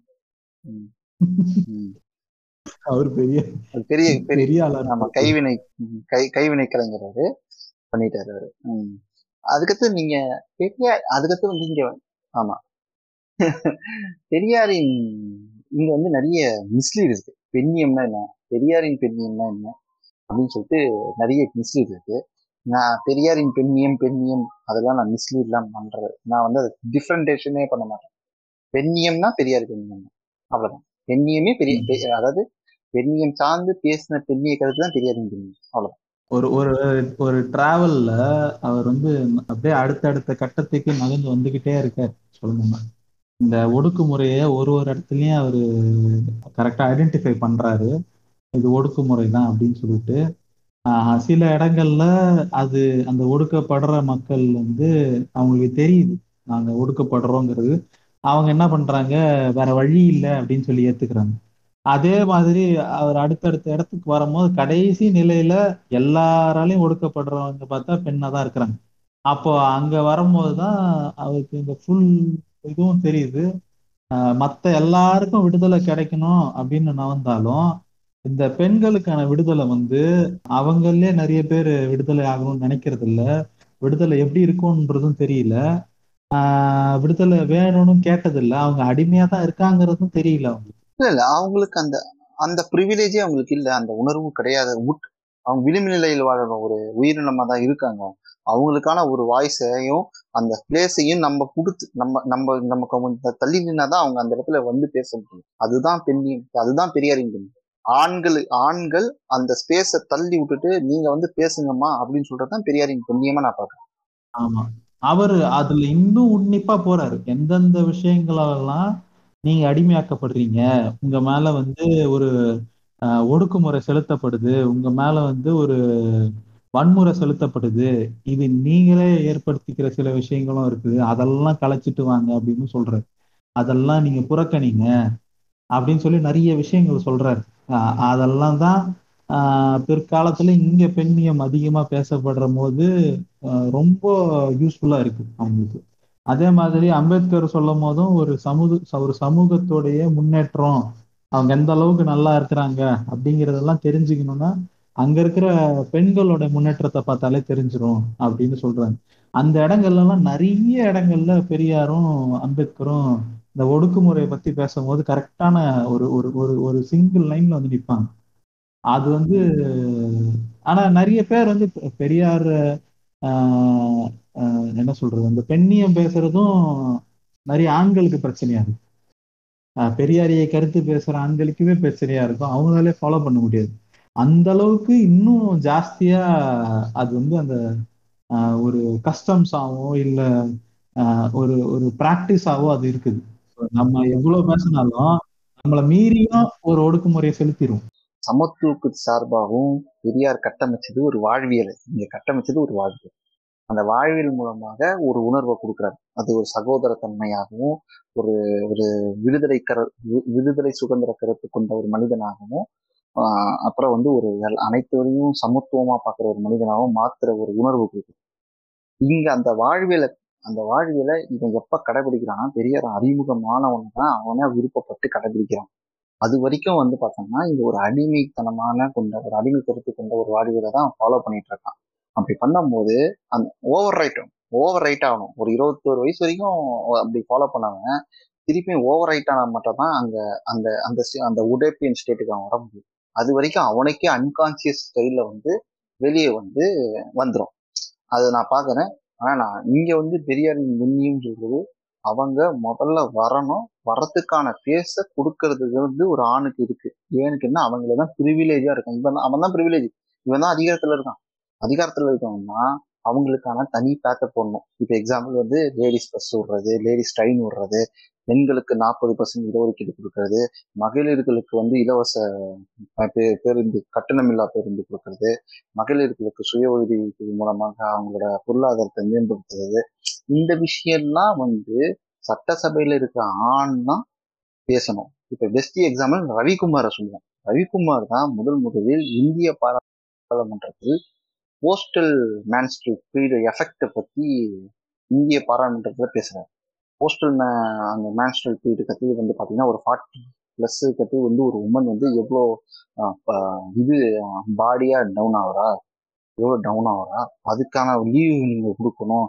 அதுக்கான அலோன்ஸ் தரணும் அப்படின்னு சொல்லிட்டு அவங்களோட கெரியரை ஷார்ட்டனாக எப்பவுமே அவங்களோட கெரியர் பெண்களோட கெரியர் ப்ரொஃபஷனல் கெரியர் ரொம்ப ஷார்ட்டனாக இருக்குது. இந்த சோசியலி நாட் சப்போர்ட்டிங் திங் தான். எப்படின்னு கேட்டீங்கன்னா இப்போ அவன் குழந்தை பத்திட்டாவே நீங்க ஒரு டிஃபால்ட்டாவே ஒரு குடும்பம் சொல்லுவோம் அவன் அந்த ஆண் சொல்லுவான் நீ குழந்தைய பார்த்துக்கோ. நான் சப்போர்ட் இல்லம்மா நீ ஒரு குழந்தைய நம்ம ரெண்டு பேருமே இது ரெண்டு வருஷம் பார்த்துக்கலாம் அதுக்கப்புறம் நீ போகும்போது நம்ம ரெண்டு பேருமே பார்த்துக்கலாம் அப்படின்னு வாயே வராது. நீ குழந்தைய அப்படின்னு சொல்ற அந்த விஷயம்லாம் வந்து இருக்கிறதுனால தான் அவர் வந்து கொஞ்சம் கொஞ்சமா எக்ஸ்டென்ட் பண்ணணும் சொல்லிட்டு இந்த மாதிரி விஷயம் உரிமை கருத்துக்கள்லாம் பேசியிருக்காரு. இன்னொரு ஒரு விஷயம் பண்ணா அந்த தேவதாசி தேவதாசி திட்டத்தை ஒழிக்கிறது. நம்ம சிம்மை அம்மா கூட பேசியிருப்பாங்க.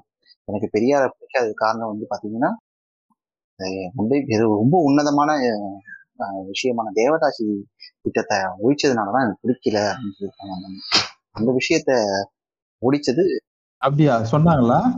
ஆஹ் சொன்னாங்க. அவங்க சொல்லிருந்தாங்க இதுல இருந்தே தெரியுது அது பெரியார் வந்து அவங்க வரைக்கும் தெரிஞ்சிருக்கு. இப்ப நிறைய பேர் வந்து தேவதாசி திட்டத்தை வந்து ஒழிச்சு ஆஹ் கரெக்டா சே சேர்ந்துருக்க. அவங்க கீழே போயிருக்க. இந்த மாதிரி விஷயம்லாம் வந்து ஒரு ப்ரொக்ரெசிவான திங்கிங் நீ எப்படி அது ஒருத்தனை அடிமைப்படுத்தலாம்? எவனுக்கும் யாரும் இங்க மேலேயும் கிடையாது கீழேயும் கிடையாது. ரெண்டு பேரும் ஒண்ணுதான் ஈக்குவல் தான் அப்படின்னு சொல்ற ஒரு கருத்து வந்து நிலைநாட்டுறது நீங்க அப்புறம் வந்து இங்க பெரியாரின் பேத்திகள்னு சொல்லிட்டு நிறைய ட்ரால் பண்றாங்க. ஃபெமினிஸ்ட ஃபெமினிஸ்ட ட்ரால் பண்றாங்க. அது எல்லாமே ஆணாதிக்கத்தின் வெளிப்பாடாக தான் நான் பாக்குறேன் அவங்க எதை பண்ணா அவனுக்கு அவங்க சரக்கடிச்சா என்ன தம் அடிச்சாங்க அவங்க தனிப்பட்ட ஒழுக்கம் அது. ஓகேவா பெரியாருக்கே தனிப்பட்ட விருப்பத்தில் ஒரு தனிப்பட்ட விருப்பமா கடவுள் மறுப்பு இருந்தா கூட பாத்தீங்கன்னா சமூகத்தில் நிலவர ஒரு பிரச்சனைக்காக அனைத்து ஜாதிகளும் அர்ச்சனான்னு சொல்லிட்டு பேசியிருக்காரு. பெரியார் வந்து அவனும் பண்ணியிருக்காரு. இப்போ கல்யாணம் கிரிமினல் குற்றமாக்க வேண்டும் அப்படின்னு சொல்றாரு. ஆனா அதே பெரியார் சுயமரியாதை கல்யாணத்தை ப்ரொமோட் பண்றாரு. ஏன் அப்படி ஏன் ப்ரொமோட் பண்றாருன்னா இங்க கல்யாணம் வந்து சோஷியலி ஒரு விஷயம் தேவைப்படுது அப்படின்னு அவர் உணர்ந்தனாலதான் தனிப்பட்ட விருப்ப கருத்தா அது வந்து கல்யாணம் கிரிமினல் குற்றம் அப்படின்னு சொல்லியும் சோசியலுக்காக திங்க் பண்ற பெரியார் என்ன பண்றாரு சுயமரியாதை கல்யாணம் சொல்லிட்டு ஒரு ஃபார்மேட்டை கையில அதான். சிற்பிராஜன் என்ன சொல்லியிருப்பாரு அவர் நடத்தின இந்த ஆதரவு குழந்தைகள் இருப்பாங்கல்ல அவங்க இதுல வந்து கடவுள் வாழ்த்து பாடுவாங்க. ஆக்சுவலா பெரியார் இருக்கும் போதே கடவுள் வாழ்த்து பாடப்படும் ஆதரவற்ற குழந்தைங்களை ஒரு ஹவுஸ் மாதிரி வச்சு ரன் பண்ணும்போது அந்த இடத்துல கடவுள் வாழ்த்து பாடியிருக்காங்க. ஆஹ் அப்போ வந்து வெளில அந்த பெரியாரி தொண்டர் வந்து என்னங்க இங்க போய் கடவுள் வாழ்த்து பாடுறாங்களே? அப்படின்னு கேட்கும்போது மாதிரி ஆதரவற்ற குழந்தைகள் வச்சிருக்கிற ஹவுசஸ் எல்லாத்துலயுமே வந்து இந்த மாதிரி கடவுள் வாழ்த்து பாடுறாங்க. என்னோட கருத்து கடவுள் மறுப்பா இருந்தாலும் அந்த குழந்தைங்களுக்கு அது எல்லா இடத்துலயும் கொடுக்கப்படுதுன்னா அதை நான் கொடுக்குறேன். அவனுக்கு ஒரு அறிவு வந்து பதினெட்டு வயசுக்கு மேல அவனால சுய முடிவு எடுக்கும் போது அவன் ஆத்திகனா வருதோ ஆத்திகனா வருதோ அது அவனோட விருப்பம். அதை நான் போயிட்டு எந்த விதத்தையும் தடுக்க போறது இல்லை அவனுக்கா தோணுனா மட்டும்தான் அதை அவன் ஏத்துக்கணும். நான் போய் வலுக்கட்டாயமா எனக்கு என்னோட அரவணைப்புல இருக்கிற குழந்தைங்கிறதுக்காக என் கருத்தெல்லாம் போய் அவங்க கிட்ட திணிக்க நான் விரும்பல. என் கருத்தை சொல்றதை தவிர அதை நான் அவங்க கிட்ட திணிக்க விரும்பல. அதனால அவங்களுக்கு வெளியில என்னென்னலாம் செய்யப்படுதோ மற்ற இடங்கள்ல அதை நான் இங்கேயும் செய்யறேன் அப்படின்னு சொல்லி அவரு சொல்றாரு. அதே மாதிரிதான் நம்ம இந்த இன்னொரு இதையும் சொல்லியிருந்தீங்கல்ல?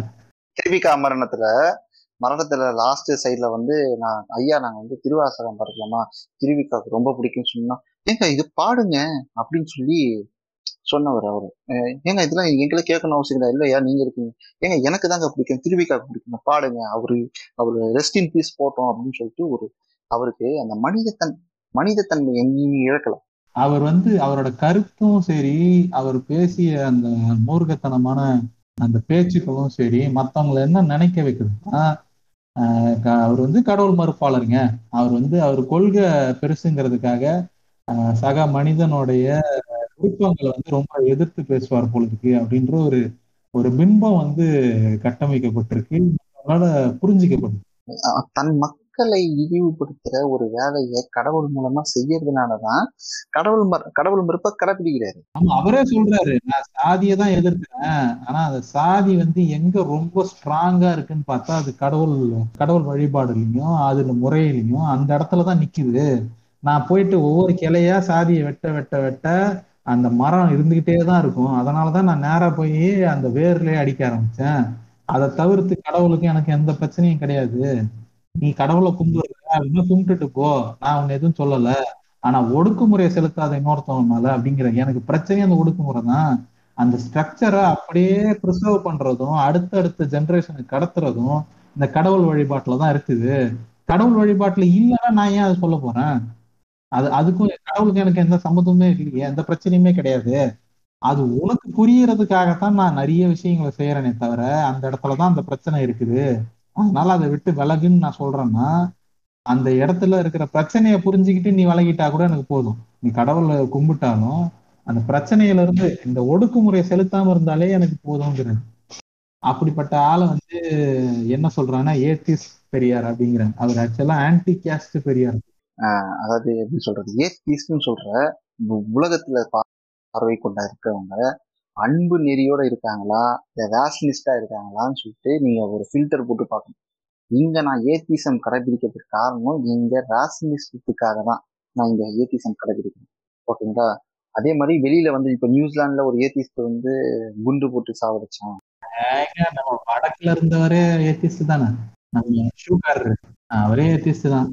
அதுக்காக அவரை நம்ம shoe licker actually shoe licker அவரே வந்து ஏத்திஸ் தான். ஆனா வந்து அவரை நம்ம ஏத்துக்க முடியாது. ஏத்தி சொல்றது என்னோட என்னோட இன்டலெக்சுவல் நாலேஜினால கடவுள் இல்லைன்னு சொல்றது கிடையாது.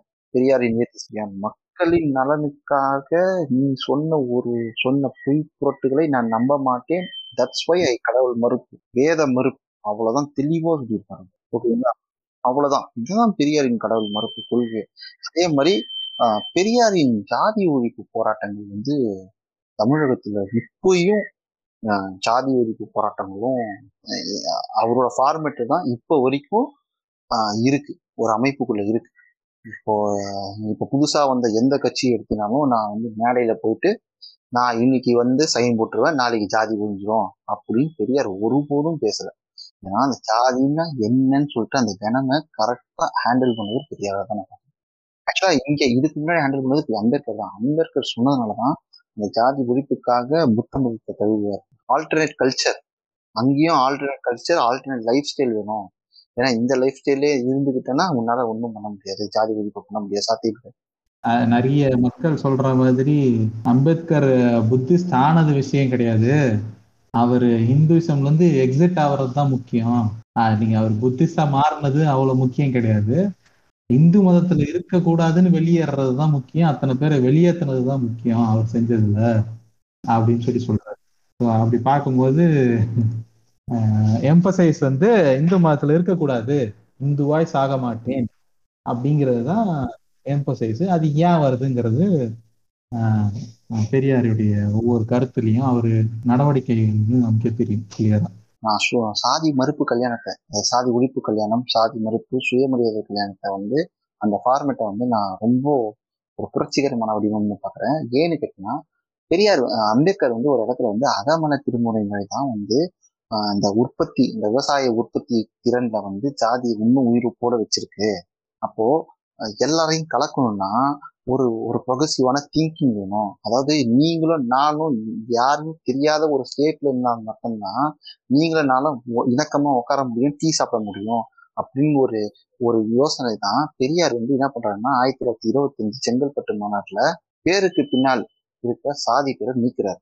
அவர் பேரு பேருக்கு பின்னால் இருக்கிற சாதி பேரை வந்து இன்னிலிருந்து வி வே ராமசாமி நாயக்கர் என்கின்ற நான் வே ராமசாமி அப்படின்னு சொல்லிட்டு இருக்கிறார் இதுதான் வந்து இங்க இருக்க கிரிஞ்சி மாமா டேஷையோ இல்ல சோர் தோழர் டேஷையோ சோ கிரிஞ்சி மாமா அப்படின்னு உயிர்ப்போட சாதி ஒழிப்புக்கு உந்துதலா இருக்கு. இது ஒரு அடையாள போராட்டமா இருந்தா கூட இது எப்படி கிரியேட் பண்ணுதுன்னா இந்த ஒரு எக்கோ சாம்பர்ல உனக்கு உன்னோட ஃபர்ஸ்ட் நேம் பேஸ் பண்ணி நான் அணுக முடியும். அப்பா தமிழ்நாட்டுக்காரங்கனாவே அவங்களுக்கு கேஸ்ட் நேம் பின்னாடி கிடையாது அப்படின்னு ஒரு விஷயத்தை ரீஸ்டர் பண்ண வச்சவர் பெரியார். ஏண்டா பெரியார் அறுபது வருஷமா அந்த ஜாதி ஒழிச்சிட்டாங்களா அப்படின்னு ஒருத்தன் பேசிட்டு இருப்பான். அவன் சொந்த மேடையில ஒரு சுயமா ஒரு அவன் தமிழ் தேசியம் தானே பேசுறான்.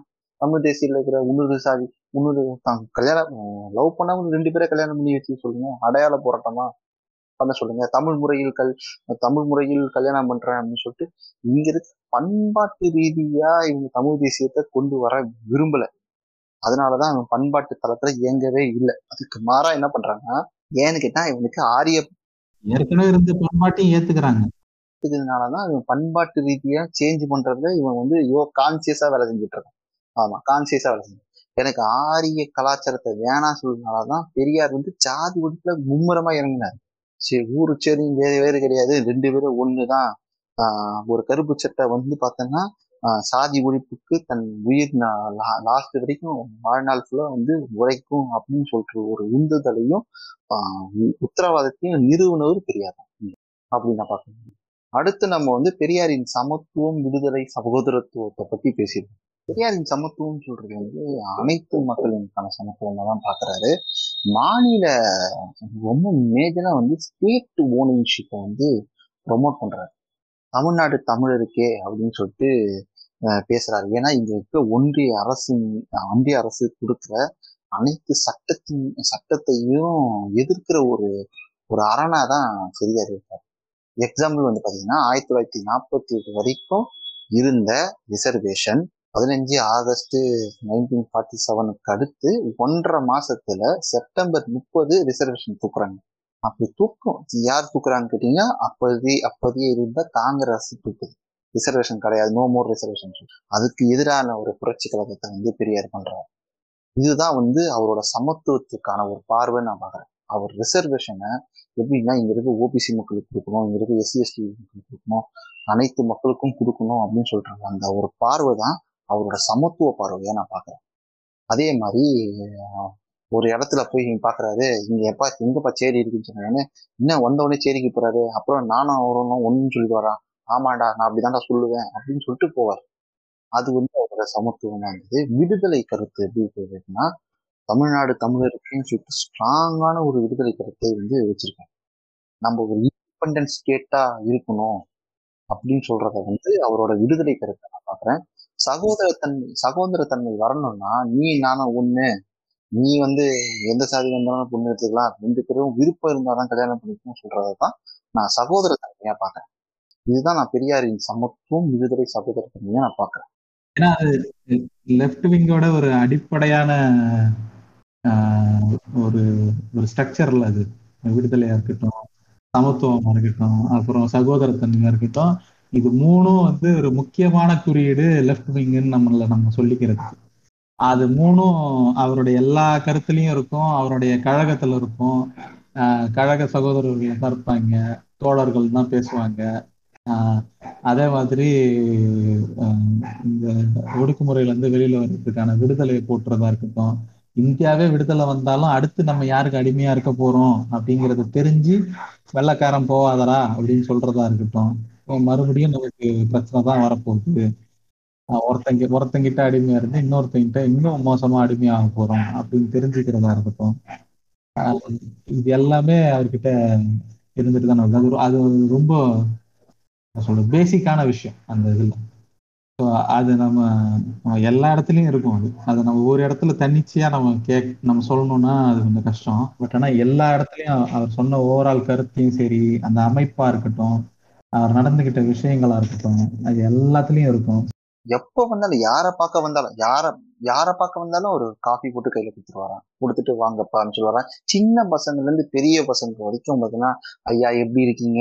சௌக்கியமா? சின்ன பசங்களுக்கு கூட மரியாதை கொடுத்து பேசுறவருங்க அவராக தான் இருந்திருக்காரு. அதே டைம்ல சின்ன பையனா இருந்தாலும் வேற்று மத சாதிக்காரனை வந்து எவ்வளவு பெரிய ஆளா இருந்தாலும் சின்ன பையன் வந்து என்ன, டேய் ராமசாமி இங்க வா அப்படின்னு கூப்பிடுற ஒரு டோன் தான் இருந்தது. அந்த மாதிரி ஒரு இடத்துல வந்து இவனுங்களுக்கு பெரியார்னு சொல்லும் போது எப்படி சொல்றது? அப்படியே அடியில இருந்து பின்னாடி அப்படியே எரியுதடி மாலா அப்படின்னு சொல்ற ஒரு ஃபீலிங் கிடைக்குது. இப்ப அந்த எரி அந்த எரியுதடி மாலா யார் யார் சொல்றாங்கன்னு கேட்டா இங்க இருக்க அகரகாத்து மாமாக்கள் தான் சொல்றாங்க. இப்ப அந்த அகரகாத்து மாமாக்களை பத்தி நம்ம பேசியே ஆகணும். யார் யார் யார் அக்கரகாத்து மாமாக்கள்? அவங்க பெரியாருக்கு எதிராக தான் நிக்கிறாங்களா? பெரியாரை ஏத்துக்கிறாங்களா? எப்பயுமே அப்படித்தான் இருக்காங்க.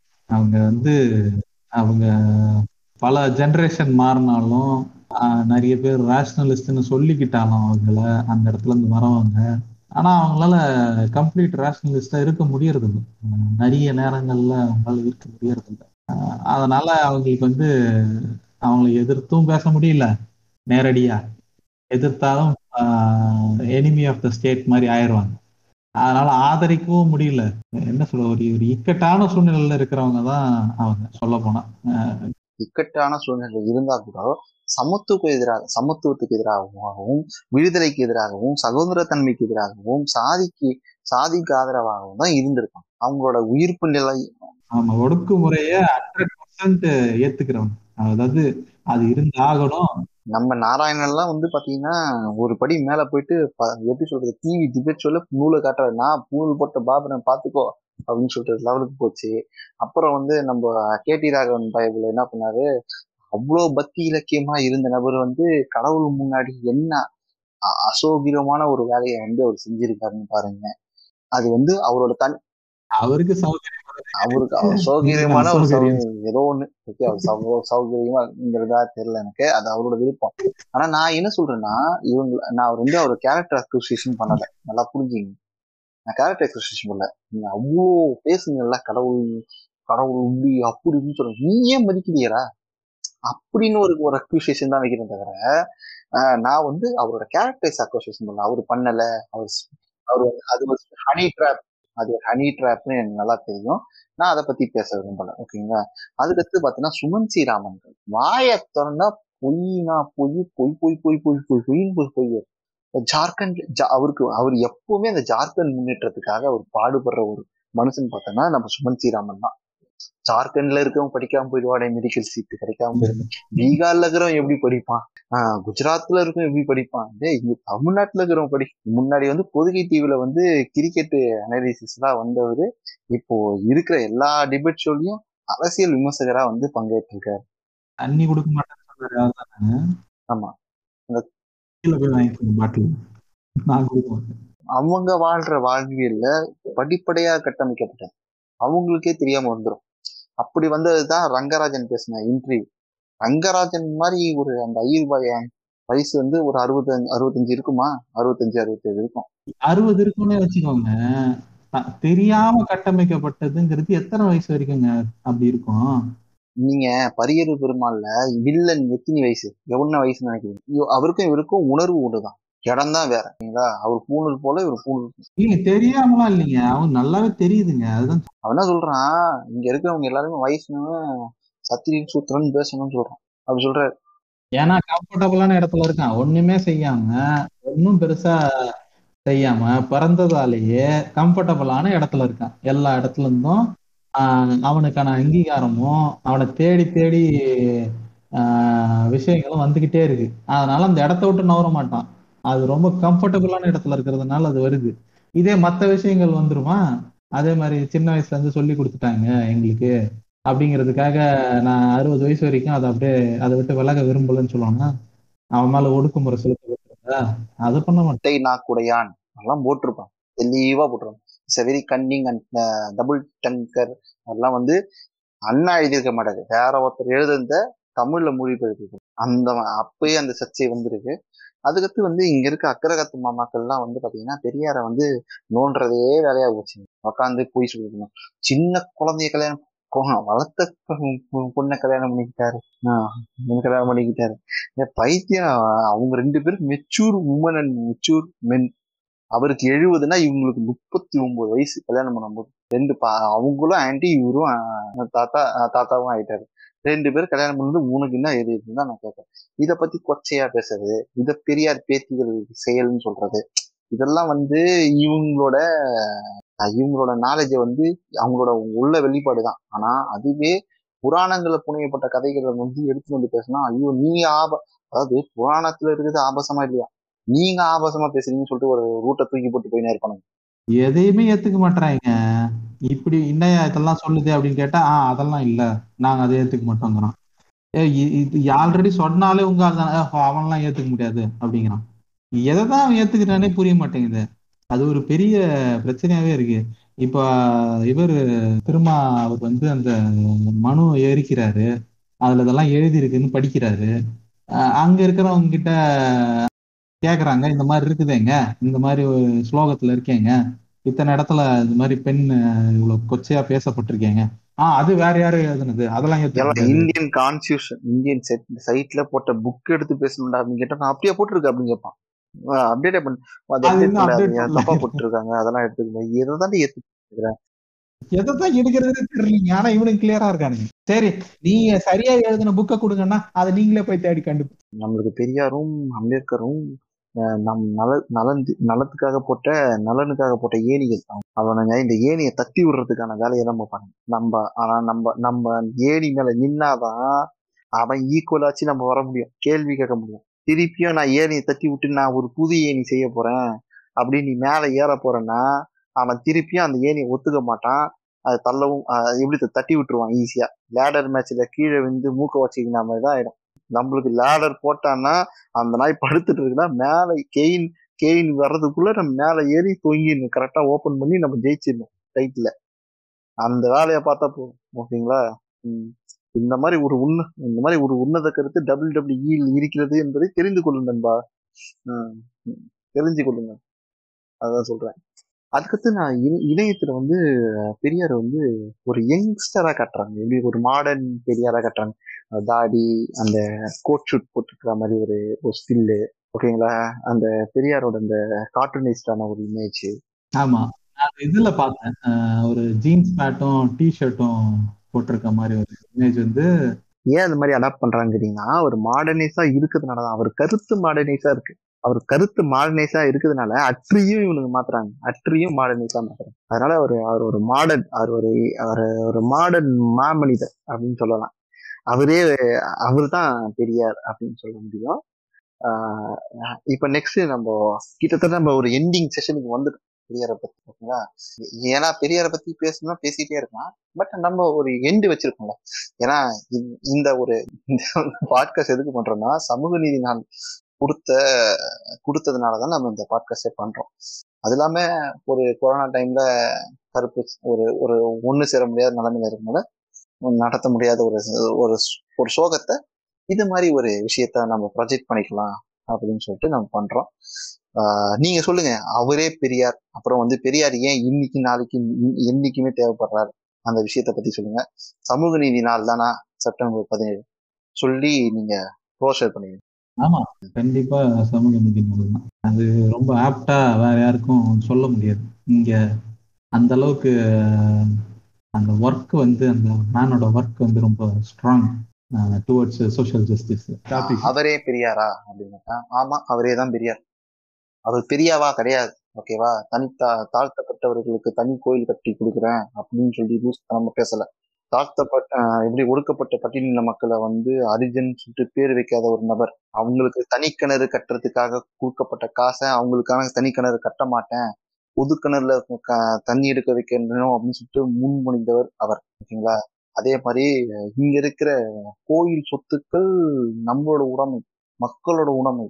இங்க இருக்கிற நிலம் இங்க திராவிட விவசாய நில சங்கம் இருக்கு. திராவிட விவசாய சங்கம் பார்த்தீங்கன்னா சங்கம் வந்து இங்க இருக்க மிகப்பெரிய லேண்ட் அக்யூசேஷனு பன்னியார்ல இருந்து இட இடைநிலை சாதிகளுக்காகவும் மக்கள் தொகையை வந்து எடுத்துன்னு போய் சேர்த்து வச்ச பெருமை இங்க இருக்க திராவிட விவசாய சங்கத்துக்கு தான் சேரும்.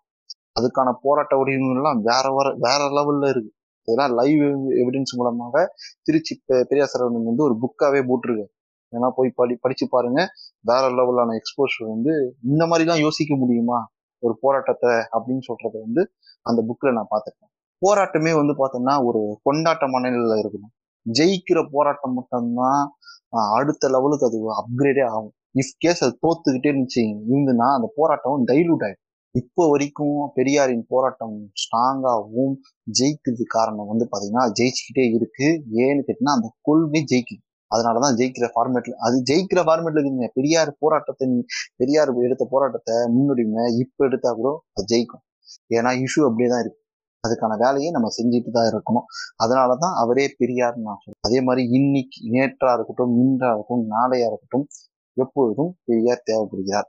நம்ம வந்து இந்த சமூக மாற்றத்துக்கு உட்படுத்தி நம்ம ஒரு ஒரு ஜேர்னில வந்து நம்ம எஜ்ஜை நோக்கி போயிட்டு இருக்கோம். அப்போ பெரியார் வந்து கொஞ்சம் கொஞ்சமா டிராப் ஆவாரு. ஆனாலும் அங்கேயே பெரியார் இருப்பார். எப்படின்னா இப்ப வைக்கிற செலவு மூலமா நூறு அடி நூறு கோடியில வைக்கிற செலவு மாதிரி இருப்பார்.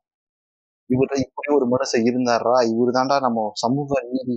அங்க இருக்கிற சமூகத்தை வந்து மாற்றுறதுக்கான காரணம் வந்து ஆரிஜின் இந்த மனுஷன் தான் ஆரம்பிக்குது. அப்படின்னு சொல்றதுனாலதான் அவர் இன்னைக்கும் நாளைக்கும் எங்கேயுமே இருப்பாரு. அதனாலதான் அவரே பெரியார்னு சொல்லுவோம் அதே மாதிரி இங்க சிறு சின்ன சின்ன தலைவர்களை நான் புறந்தண்ணி பெரியாரை தூக்கி கொண்டாடல. நல்லா புரிஞ்சுங்க சந்துக்குள்ள கட்டுறது வேற. ஒரு அமைப்பை கட்டமைச்சு ஒரு மக்களை திரட்டி மக்கள் மூலமாக பணி செஞ்சு மக்கள் நலனை பெறது வேற. மக்களுக்கான அதிகாரத்தை உரிமையோட குரல் கொடுத்து கைப்பற்றவர் தான் பெரியார். ஆமா. பெரியார் வந்து எனக்கு தெரிஞ்சு பாத்தீங்கன்னா நான் எப்படி பாக்குறேன்னா அவர் ஒரு குரல் அப்படி கிடையாதுன்னு நான் நினைக்கிறேன். அவரே பெரியார் அப்படின்னு நம்ம சொல்றோம் அப்படின்னா ஆஹ் அவர் வந்து அவரா எங்க இருந்தோ ஒரு விஷயத்த ஆஹ் உருவாக்கி அவருக்கு எது சரி அதாவது அவர் மட்டுமே சொன்ன கருத்தை மட்டும்தான் அவர் ஸ்பியரட் பண்ணி கொண்டு போனாரு. அதுல மட்டும் வெற்றி அடைஞ்சாருன்றதே கிடையாது. அதுக்கு முன்னாடியில இருந்து அவர் காலத்துல இருந்து எல்லா இடத்துல இருந்தும் எழுப்பப்பட்ட ஒவ்வொரு கூக்குரலுக்கும் அவர் யார் யாரெல்லாம் எது சரியா இருக்கும் இதுதான் பிரச்சனைக்கான தீர்வு அப்படின்னு சொன்னதெல்லாம் ரொம்ப ஸ்ட்ராங்கா திங்க் பண்றது இல்லாம அதை கொண்டு போய் சேர்த்தும் செஞ்சாரு. அதை ஆஹ் அதை அந்த ஆட்சியாளர்களால அதை சரி செய்யவும் செஞ்சிருக்கு அவரு. அது அந்த குரல் வந்து ஒரு இடத்துல இருந்து அவர்கிட்ட இருந்து மட்டும் அந்த குரல். அது அயோத்திதாச பண்டிதருடைய குரலா இருக்கட்டும் அம்பேத்கருடைய குரலா இருக்கட்டும் அவரோட சமகாலத்துல பேசப்பட்ட அனைத்து மக்க அனைத்து தலைவர்களோட குரலாகவும் ரொம்ப ஸ்ட்ராங்காகவும் ரொம்ப சரியாகவும் ரொம்ப ப்ரிசைஸாகவும் அடிச்ச ஆள் தான் வந்து பெரியார் அவர் வந்து என்ன சொல்றது ஒரு ஒரு இம்ப்ரூவ்டு பெட்டர் ரொம்ப ப்ரிசைஸ் வெர்ஷன் ஆஃப் இந்த எல்லா எல்லா கருத்தோடைய ரொம்ப ப்ரிசைஸ் வெர்ஷன் அவர் அவர் பொத்தாம் பொதுவாக எதையும் சொன்னது கிடையாது. அவர் வந்து தீர்வு இல்லாம பேசுனது கிடையாது. ஆஹ் சரியா ஒருத்தனை நிறுத்தாம பேசுனது கிடையாது. இந்த இந்த இதுதான் காரணி அப்படின்னு சொல்லி சொல்லாம பொத்தாம் பொதுவா பேச நாளே கிடையாது. இதெல்லாம் பிரச்சனையா இருக்குப்பா அப்படின்னு பேச கிடையாது இந்த பிரச்சனை இவனாலதான் பண்ணப்படுது இந்த வகையில தான் உனக்கு வருது அப்படிங்கிறத ரொம்ப தெளிவா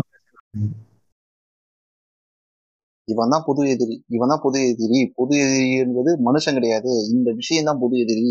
இதனாலதான் ஐடியாலஜி தான் எதிரின்னு சொல்லிட்டு தெளிவான பார்வை வச்சிருக்காரு. அது இல்லாம இவனுக்கு சமூக நீதி சொன்னா வயிறு எரியுது. அப்படியே ஷிவரிங்க அதனாலவே அதனாலாகவே செப்டம்பர் பதினேழு சமூக நீதி நல்நாளா பெரியாரை அரசு துறையில் அலுவலகத்துல வந்து உறுதிமொழி ஏற்றா மட்டும் முக்கியம் கிடையாது. அனைவரும் நம் வீட்டுல இருந்துகிட்டு ஒரு ரெண்டு நிமிஷம் ஒரு உறுதிமொழியை ஏத்துங்கன்னு நான் சொல்றேன். அப்ரஷனுக்கான எதிர்க்கான நம்ம நம்ம பெரியார் பிறந்த நாள்ல நம்ம என்ன செய்யணும்னா அப்ரஷனுக்கான ஒரு எதிர் எதிர்ப்பு அலைய நம்ம மனசுல கட்டமைக்கணும்னா ஒரு அடையாள போராட்டத்தை நம்ம கொஞ்சம் என்கேஜ் பண்ணிக்கிட்டே இருக்கணும். அந்த என்கேஜ்மெண்ட் ஒரு இடத்துல உங்களுக்கு கையில இருக்கிற அந்த சம்மட்டியை வச்சு அடிக்கிற ஓங்கி அடிக்கிற வலுவை உங்களுக்கு கொடுக்கும். அதை தான் நான் நினைக்கிறேன். கரெக்ட் அதாவது சமூக நீதி நாள் அப்படின்னு சொல்லிட்டு அதை கடந்து போயிடுறது கிடையாது. வெறும் ஒரு ஒரு பெயர் அளவில் சமூக நீதி நாள்னு சொல்றது மட்டும். சமூக நீதினா என்னங்கிறதையும் மக்கள் எல்லாரும் அவங்களுக்கு தெரியாத ஆட்கள் அதாவது இது இந்த சமூக நீதினா என்னன்னு தெரியாத ஆட்கள் கிட்டயும் அறியாமல் இருக்க ஆட்கள் கிட்டயும் சமூக நீதினா என்னன்னு கொண்டு போய் சேர்க்கறதும் அதை பத்தின தெளிவுகளை கொடுக்கறதும் சமூக நீதி நாட்கள் நாளுக்கும் பெரியாருக்கும் நம்மளால முடிஞ்ச ஒரு ஒரு எஃபோர்ட் அவர் போட்ட பெரிய எஃபோர்ட்ல நம்மளும் ஒரு சின்ன எஃபோர்ட்டை போட்ட மாதிரி எனக்கு தெரிஞ்சவங்க சமூக நீதி பத்தி பேசுனதுனாலதான் நான் இப்போ இங்க உட்காந்து இவ்வளவு விஷயங்களை தெரிஞ்சுக்கிட்டும் இப்போ இவங்க கிட்ட பேசுறதா இருக்கட்டும். ஆஹ் இது ஒருத்தர் எனக்கு பேசுனதுனால நான் மாறி வந்து தெரி தெளிஞ்சு வந்து தெரி தெரிஞ்சுக்கிட்டு வந்து பேசுறேன். இந்த மாதிரி நிறைய பேர்கிட்ட கொண்டு போய் சேர்க்கறது மூலியமாவும் தெளிவை கொண்டு வர்றது மூலியமாகவும் கேள்வி கேட்கறதுக்கு தூண்டுதல் தூண்டுதல் செய்யறது மூலியமாவும் நம்மளை சுத்தி இருக்கிறவங்க நம்ம எல்லாருமே ஒரு சுதந்திரமான எந்த ஒடுக்குமுறையும் செலுத்தப்படாம ஆஹ் உண்மையான ஒரு சமூக நீதி ஆஹ் சமூக சமநிலை ஆஹ் வர்றதுக்கான ஒரு சின்ன ஸ்டெப்பா இருக்கும் நான் நினைக்கிறேன். அது மாதிரி ஆஹ் நம்மளால முடிஞ்ச பெரியாரிய கருத்துக்களையும் அதே மாதிரி சமூக நீதி பத்தியும் அடுத்தடுத்த ஜென்ரேஷனுக்கோ இல்லை நம்ம ஜென்ரேஷன்ல அந்த புரிதல் இல்லாம இருக்கிறவங்களுக்கு நம்ம சொல்றதுங்கிறது ரொம்ப முக்கியம்னு தோணுது. அப்படி சமூக நீதினால நம்ம கொண்டாடணும் அப்படின்னு நினைக்கிறேன். இன்னும் நிறைய முன்னெடுப்புகளையும் சமூக நீதியை பத்தின ஆஹ் விழிப்புணர்வையும் மக்கள்கிட்ட அறியாத மக்கள் கிட்ட கொண்டு போய் நிறைய சேர்க்கணும் அறிந்த மக்கள் அப்படிங்கிறது என்னுடைய வேண்டுகோள். அப்புறம் நேற்று இன்று நாளை பெரியார் அப்படின்னாலும் அவர் எப்பயுமே நேற்றும் அவருடைய தேவை இருக்கு இன்றும் அவருடைய தேவை இருக்கு. நாளைக்கு அவரோட தேவை குறையணும்ன்றத எதிர்பார்ப்போட ஆஹ் நம்ம இன்னும் வேகமா உத்வேகத்தோட அவருடைய கருத்துக்களை கொண்டு போய் சேர்க்கணும். அவருடைய தேவைங்கிறது அவருடைய போராட்ட வடிவம் தேவையில்லாம இருக்கணும் அப்படிங்கிறது அப்பையும் போராடினாங்க இப்பயும் நம்ம போராடுறோம். நமக்கு அடுத்து வர ஜென்ரேஷனும் இதே போராட்டத்துக்குள்ள நம்ம விட்டுட்டு செல்லக்கூடாது. அப்படின்னு நான் நினைக்கிறேன். நன்றி ஷோ. அது ஆக்சுவலா நன்றி. நன்றி. கரெக்டா என் பண்ணி கரெக்டா ஸ்டார்டிங் வந்து எண்டு வரைக்கும்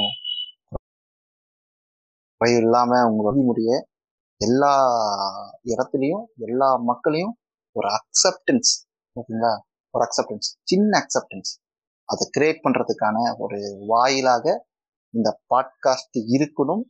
இரு இருந்தாலும் ஓகே இல்லைன்னா நானே கேட்டுக்கிறேன் அப்படின்னு சொல்றதும் சொல்லி எல்லாருக்கும் கேட்ட மக்கள் இந்த அனைவருக்கும் நன்றியை கூறி சமூக நீதி நாளை கொண்டாடுங்க. அவ்வளவுதான். நன்றி. ஏங்க அன்னைக்கு வெறும் பெரியார் மட்டும் தான் பிறந்தாரா? இன்னொரு மகான் பிறக்கலையா? ஏதாச்சும் அதான் சொல்றேனே என் மனுஷன் வந்து கடல் கடற்கரை ஓரம் குப்பை பொறுக்கவில்லை. ஓகேங்களா? குப்பையை நர் ரோட்ல கொட்டிக்கிட்டு பிளாஸ்டிக் அல்லல மக்களை பேன் அத பொய் சொல்லல. ஒரே வாட்டி பேசிட்டு மட்டும் போல. அனைத்து மக்களுக்கும் உரையாடின நபரும் ஒருத்தங்கள பேசிட்டே இருக்கிற நபருக்கும் நிறைய டிஃப்ரெண்ட் இருக்கு. ஏதாவது ஒண்ணு செய் கிழிச்சிட்டு வாங்க. கொண்டாடுறோம். ஓகேங்களா? கிழிக்காம கொண்டாடுத்தாங்க ரெண்டு நோட்டை கிழிச்சாரு. இவருக்குள்ள இவருக்குள்ளதான் தாடி இருக்கு. அவருக்கும் தாடி இருக்கு. அப்படின்னு சொல்லிட்டு வந்தீங்கன்னா கொண்டே விடுவேன் பார்க்கலாம் சரி ஓகே. நன்றி.